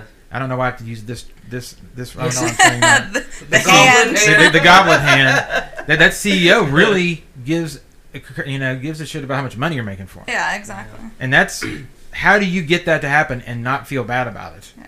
Like you know, how do you not compromise your own, you know, Your own income. your own, your income and your morals and your who you are like, and then I think also working too much is a problem. Sorry if I'm if I keep going on. Like, No, No, like I'm, I'm, I'm definitely. definitely a workaholic. Like I work basically work for, basically work for myself now, but I work till eight o'clock at night every night, and it's like Nope. how you need much to shut you that derive. down. Well, I mean, I, I, I, I got your nine to five in and be Well, done. I've, I've got some faucets that need lights on them. Oh, yeah. on 'em. so, so, but uh, as long as you're getting paid for it, and you're not oh, salary. oh, oh, yeah, yeah, I'm making. I'm making All right. uh, but uh, it's. Uh, I think that's also like ba- life balance is, is a problem. Like, you Yeah. know? I mean, I would say that's. It affected my marriage. It affected like you know. It just affected everything about me. And like at the end, you kind of feel like, What's what did I all do that for? for? Yeah. You know, what did I do that for? Kind of thing. Um, So John has to answer. John, what is your weakness? Well, is it kryptonite? no, shoot. That little green stuff in the bottom of the ocean. I'm a Batman guy. Oh, wow. Anyways, that's another argument. well, uh, th- this got me in, in a little bit of trouble in, in my last interview. Um, not not in a bad way, but I, I don't think I I don't think they took it the way I meant it. And, and it, they asked what are some of your weaknesses, and I and I was trying to be. I didn't give the classic HR appropriate, you know, turn your weakness into a strength kind of deal. You know how they tell you to do that, like oh I care too much. Like nah, I just said well, communication is something that I I want to do better at. Um, not that that I'm a bad communicator. It was kind of hard to, to convey what I meant by that. If you show up to my projects, you're gonna know what's going on. The plan's gonna be well laid out. You know, everything's gonna be organized. Everyone's gonna know what they're doing. That communication's good. No trouble there. The the the problem the what I have trouble communicating, and, and she'll my wife will probably agree here. Um, my true intentions and true like feelings about like my people don't always come across the way I intend. Um, I grew up in kind of more of a tough love situation, and so that's how I treat things. Um, I'm not heartless, but at the same time, I'm not gonna. If you screw up, I'm not gonna sit there. Oh, come here. It's, it'll be all right. Let me hug you. No, no, no. It's just well, don't do that again. Now go fix it. End of story. We don't have to talk about it. I'm not gonna be mad at you or anything. Um, but that that's a real broad generalization of how I do things. Um, and it doesn't. Not a lot of the times guys can tell. Like I actually do give a crap about them, like their personal lives. I want them to go home happy, wanting to come back the next day. I want them to have a good family life. You know, I want all that for them. But the way that I talk and the way that I put things out might not always come across that way, and it takes it. And the the trouble is, eventually people do figure it out and it's the ones that have been with me a while, months. You know, they're like, oh wait a minute, John actually does care about us. You know, he hooked me up with a raise the other day. Like, you know, no one else has done that for me, or you know, he, he's he's let me sneak out of here. I got stuff to do with my wife and stuff, and he, he's not cutting my time back. You know, that kind of stuff. They start picking up on it. Like, wait a minute, he actually does. You know, he gives a shit.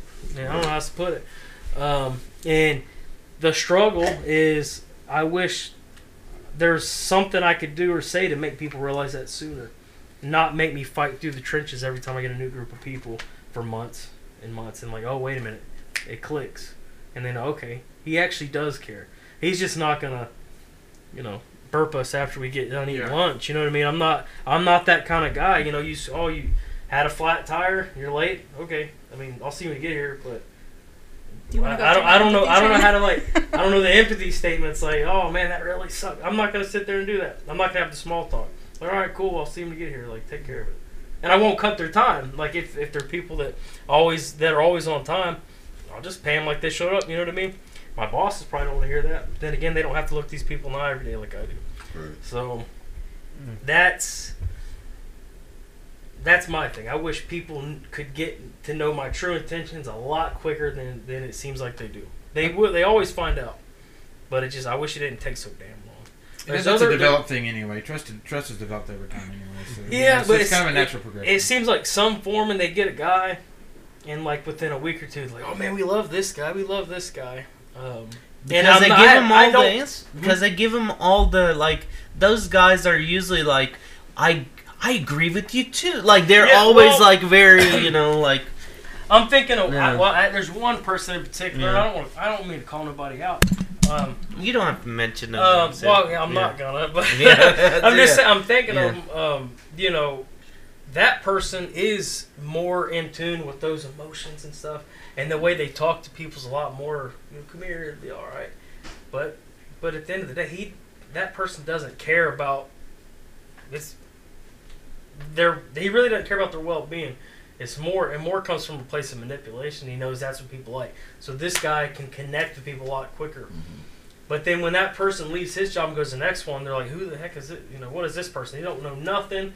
They're lazy. Like they don't want to. You know what I mean? Because because the stuff that I tell my people when I when I when I get a new guy and I'm saying, hey, if you want people around you to w- want you to work with them, you got to show motivation. You know, I have that little speech, like just move with purpose, ask questions, and you're good.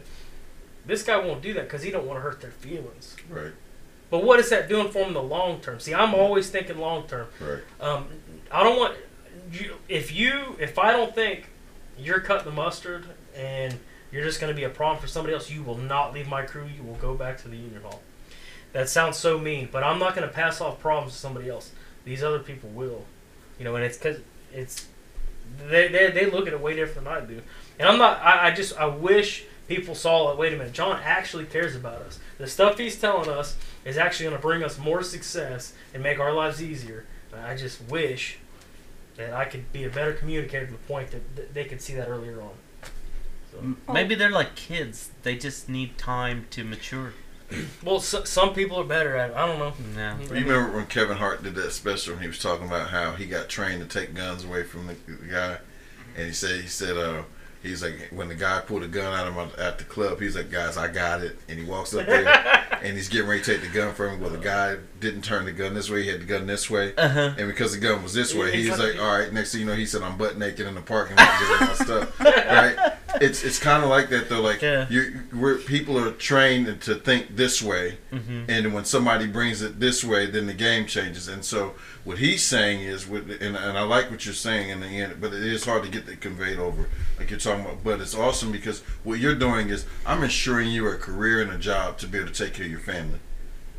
That's what I hope I can get conveyed to you. That I'm ensuring your career is longevity, and that nobody's going to think that you're lazy and not working. I'm putting you in a position to be the best version of yourself.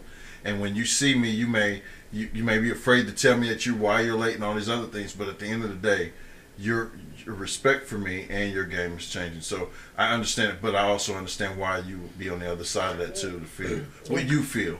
You know what I mean? I think I, I well, no one's scared to talk to me. That's I, if I if they're scared to talk to me, then I failed horribly. So that that's not that's I don't want to leave the yeah, conversation take on that. that. Yes, yes, yeah, yes, yeah, sorry. yeah. No, I, I'm just saying. You know, uh, I use that example. Just I, I don't know what else to say. Like I don't, I don't coddle people. I, I just Right. hey, this is what it is. Like you screwed up, now fix it, and I walk away. I don't belittle nobody. You know what I mean? Right. But there's other people that oh it, it'll be okay. Like I'm not about that empathy stuff. You screwed up, fix it. That's how I was raised. So that's it's the golden rule. I treat people exactly how I want to be treated, no other way. And I think at least if I do that, I'm not a hypocrite. So But go. everybody's different. So not everybody wants to be treated the exact Yeah, same way well, as you know, want to be but- but I treated. can't. I can't. So you have every single aspect of being a good leader, but if that one portion is the portion that's bad instead of wishing everybody else would understand you work on the empathy aspect a little bit and then you'd have the best of both Maybe worlds Maybe you just need to Well- open up. you, you can wish in one hand and shit in the other and the shit will fill up Nice. I like that. Yeah, still. And that's kind of the journey of a leader. Yeah. yeah you always are Yeah, always having something to work on just Yeah. because you don't naturally have it doesn't mean it's not something that you can still It's work fun. on It's kind of fun. because i'm sure people they'll come with you to you with problems but they won't come to you with feelings Yeah. Especially because you can't know han- you. don't you don't talk about feelings so they wouldn't want to express anything Yeah. i mean i guess you ne- not necessarily would want someone to come up and be like well he's making me upset on your job but you know Yeah. if there was a big problem or something and there's like some big you know well this guy's making me feel suicidal you know you'd want someone to come up and tell you that like Yeah. you never know i mean guys deal with it too I mean, it's not just women Yeah. It's true. Well, guys are the top suicide rate. I mean, we kill ourselves more than anything Yeah, else. yeah. There's more stress on on you guys, I would think. But I think women are probably more on the emotional. Well, you're you're Men kill each other. Men, men commit suicide more than women, but they just do.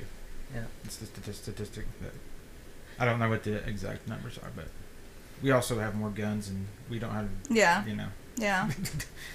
all kinds of right. Women just have, have It's more not- emotions. Uh, I just I'm- have different motion every hour.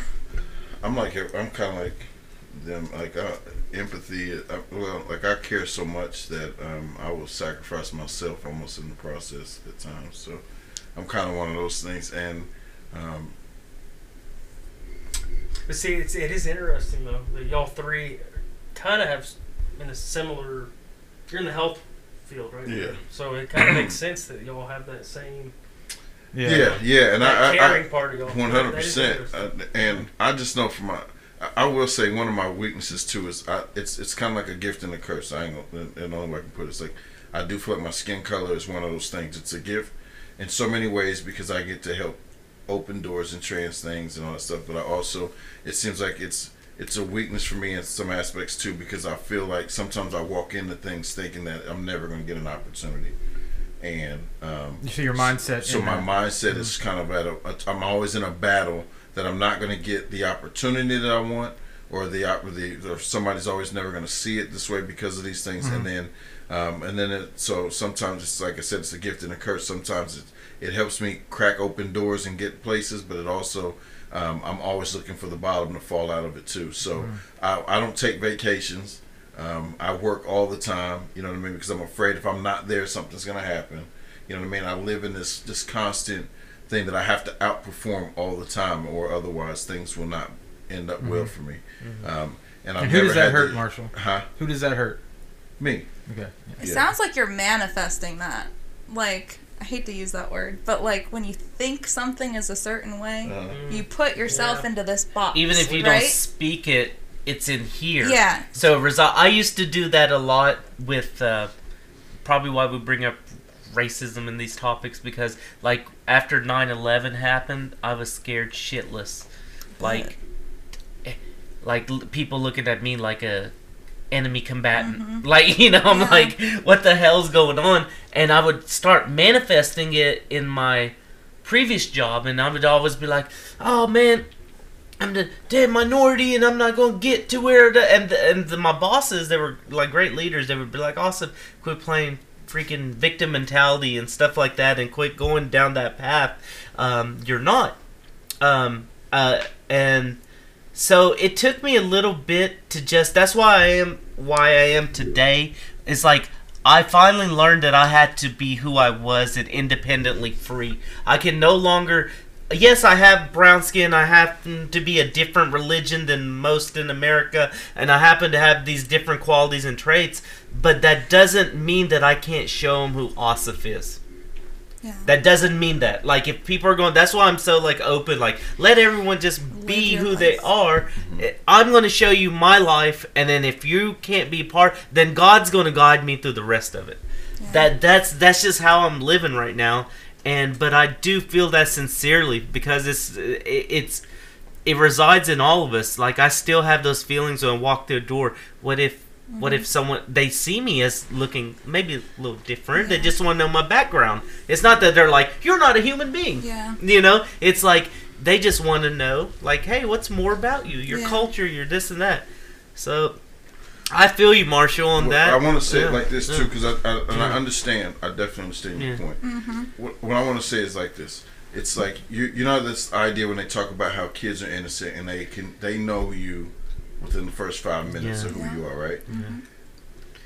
That's where the issue lies. Is that I've never been able to walk into a place of, of an opportunity and feel free enough to just be that, to get to the point of being able to fully express who I am and see those things and not feel like this is causing an issue or a barrier. So it's like not to not to make an excuse, but it's like when when I was a youth pastor, when I walk into a church, um, that when when they sit you down, like man, we can we can finally you know start reaching black kids. You're like, whoa, wait a minute, that doesn't make sense. And then then it's this idea, and then like I watched how like they would have secret meetings when when they finally take take a vacation, take a vacation, and then you come back. Well, we had a meeting and your whole day's changed, your whole career's changed.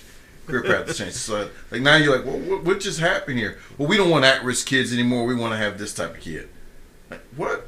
Like you know what I mean? Like I thought we was here saving souls, like trying to reach, share the gospel. So that changed, and then then you start these other parts of my career path, and then I've been in this. So just like just to give you this example, I got it. I was I'm in charge of cultural diversity, right, and CQ or whatever, and then I'm also trained to, and then I'm I'm also a supervisor. So I was told to do certain things. So then I've made some decisions in the last few weeks that I felt were beneficial to our team. So we, we started a new initiative. I have to say like. We had this initiative. Well, it all kind of went to the wayside, and everybody kind of the people that were in charge of it kind of messed the whole thing up.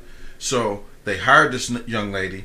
Well, when they hired her, her supervisor was on vacation for a month, and then the next person in line was on vacation. So they hired her. She left this job and was starting this job, but she had nowhere to go, and no one told her what to do. Mm-hmm. So I met with her on my own, bought her lunch, and her and our, another person in our organization. We sat down and I said, "I'll explain to you what the job is and what you're going to be doing, and I'll show you because I'll be working with you. And if you got any questions, and that's how we.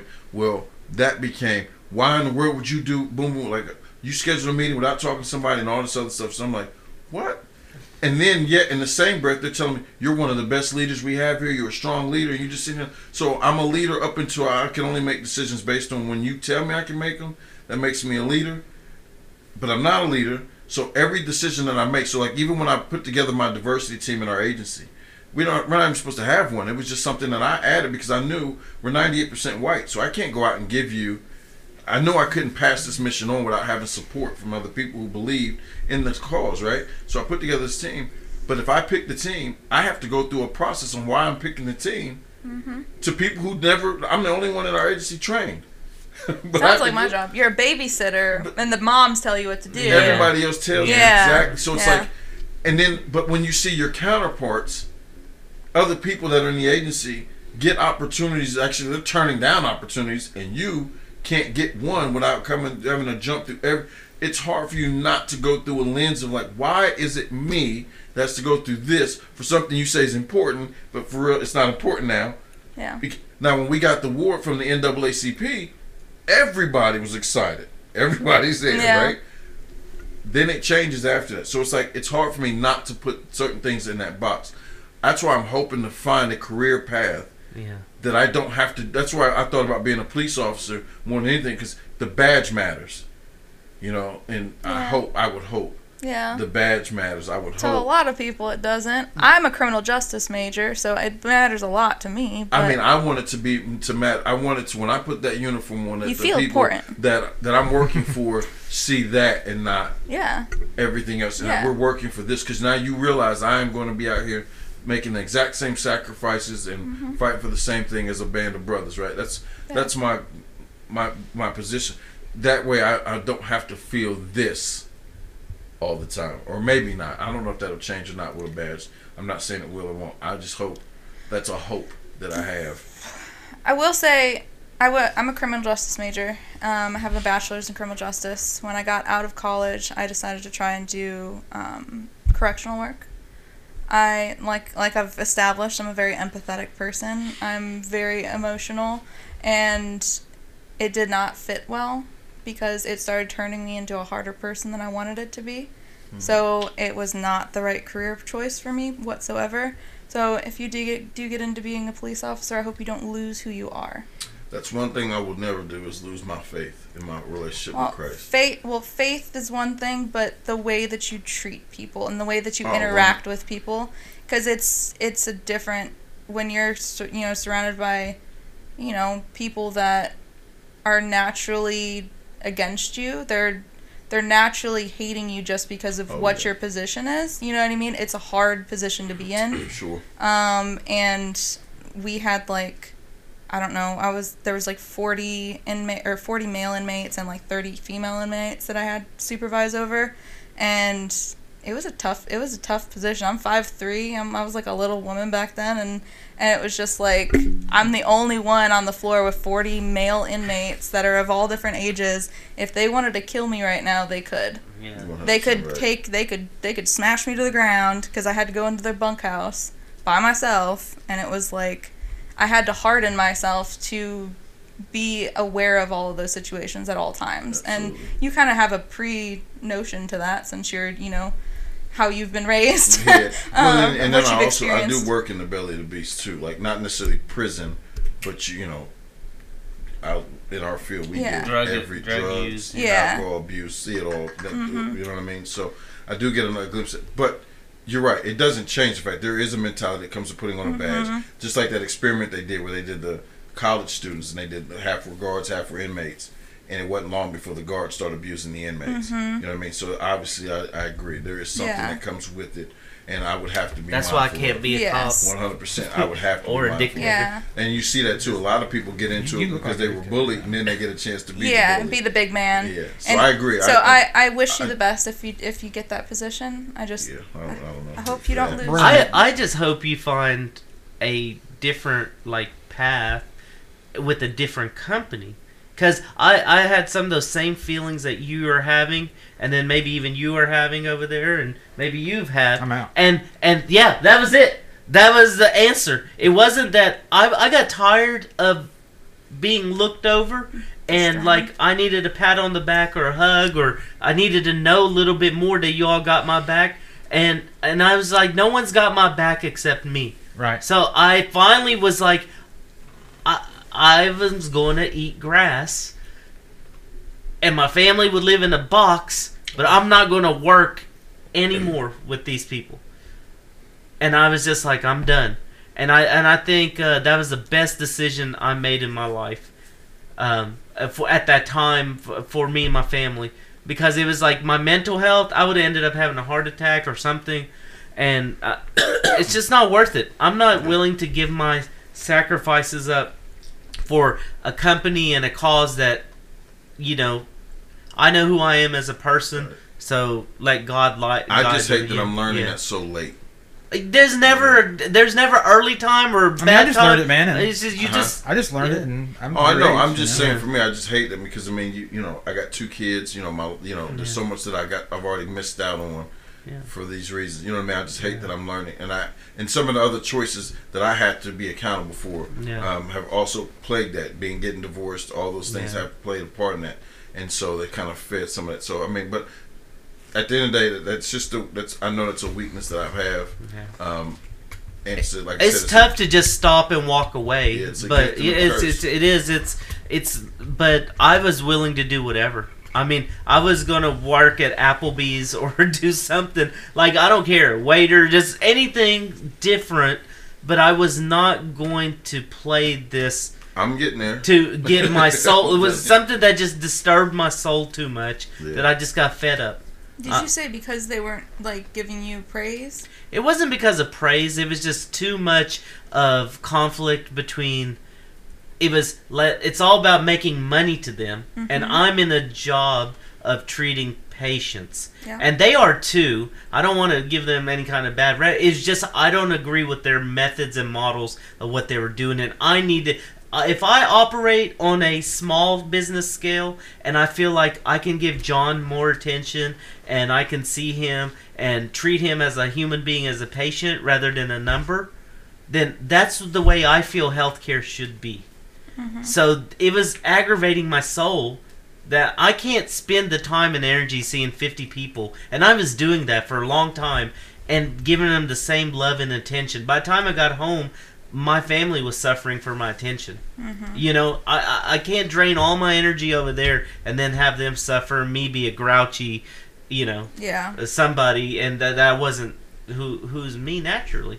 Because I was, I was just, I, I Yeah. thought you said it was just, it was because of praise, and so Well, I was gonna ask you if your love language was, um, was uh, Words, words of affirmation. yeah, words of affirmation, or, Oh but yeah. it kind of sounds like you're also acts of service too. It, it was. I just felt like you know, it's like, dude, they only respect you if your collections went up another ten grand. Priorities is why. You know, that's what it is. So that was the, that was the thing. It was like, oh, you only respect me. You love me when the collections are seventy thousand a month.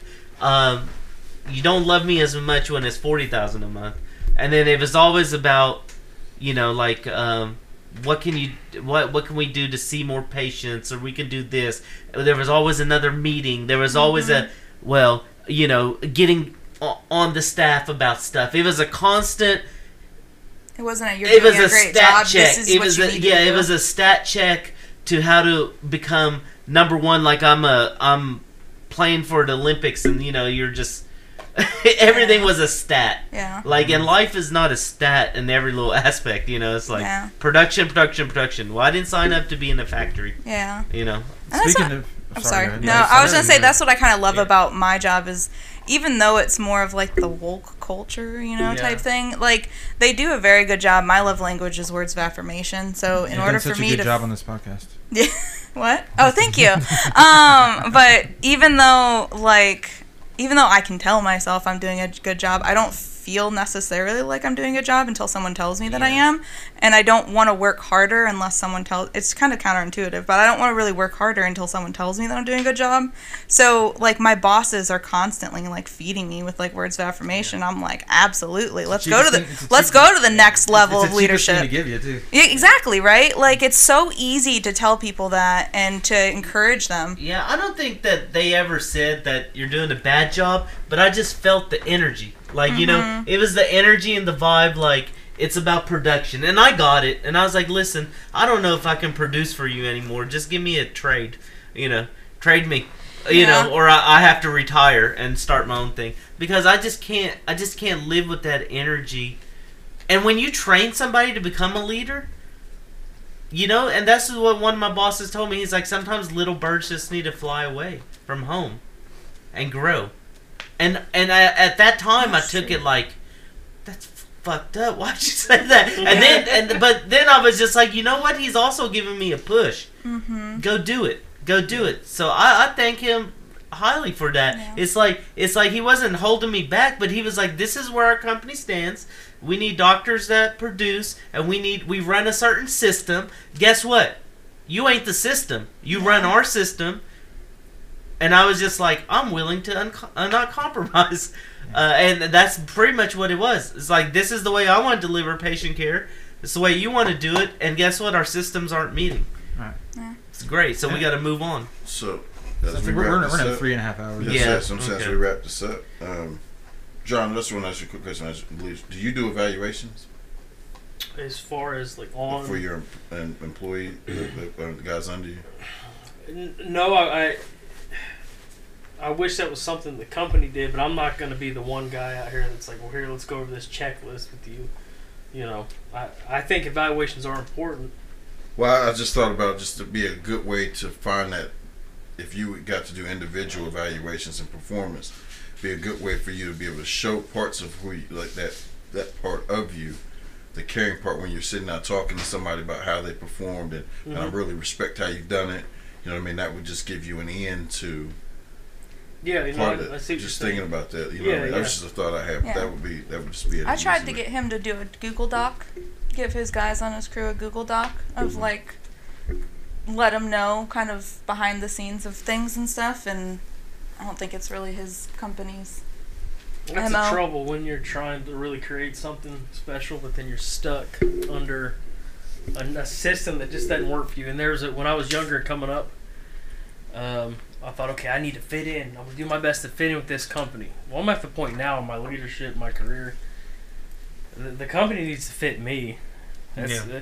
uh, I, I know that, that, that you know my standards are at such a level that it would, you know, there's a company out there that if they fit that standard, They may be it- smaller. That just needs a smaller workforce but better leadership. Yeah. And that's how I looked at it. Is like I've outgrown this company. That's kind of Yeah. how I feel, but we'll, we'll see where it goes. Appreciate that. All right. Well, this has been another episode of Conversation Understanding to be Understood, which will be a two part series. All right. Have a good one.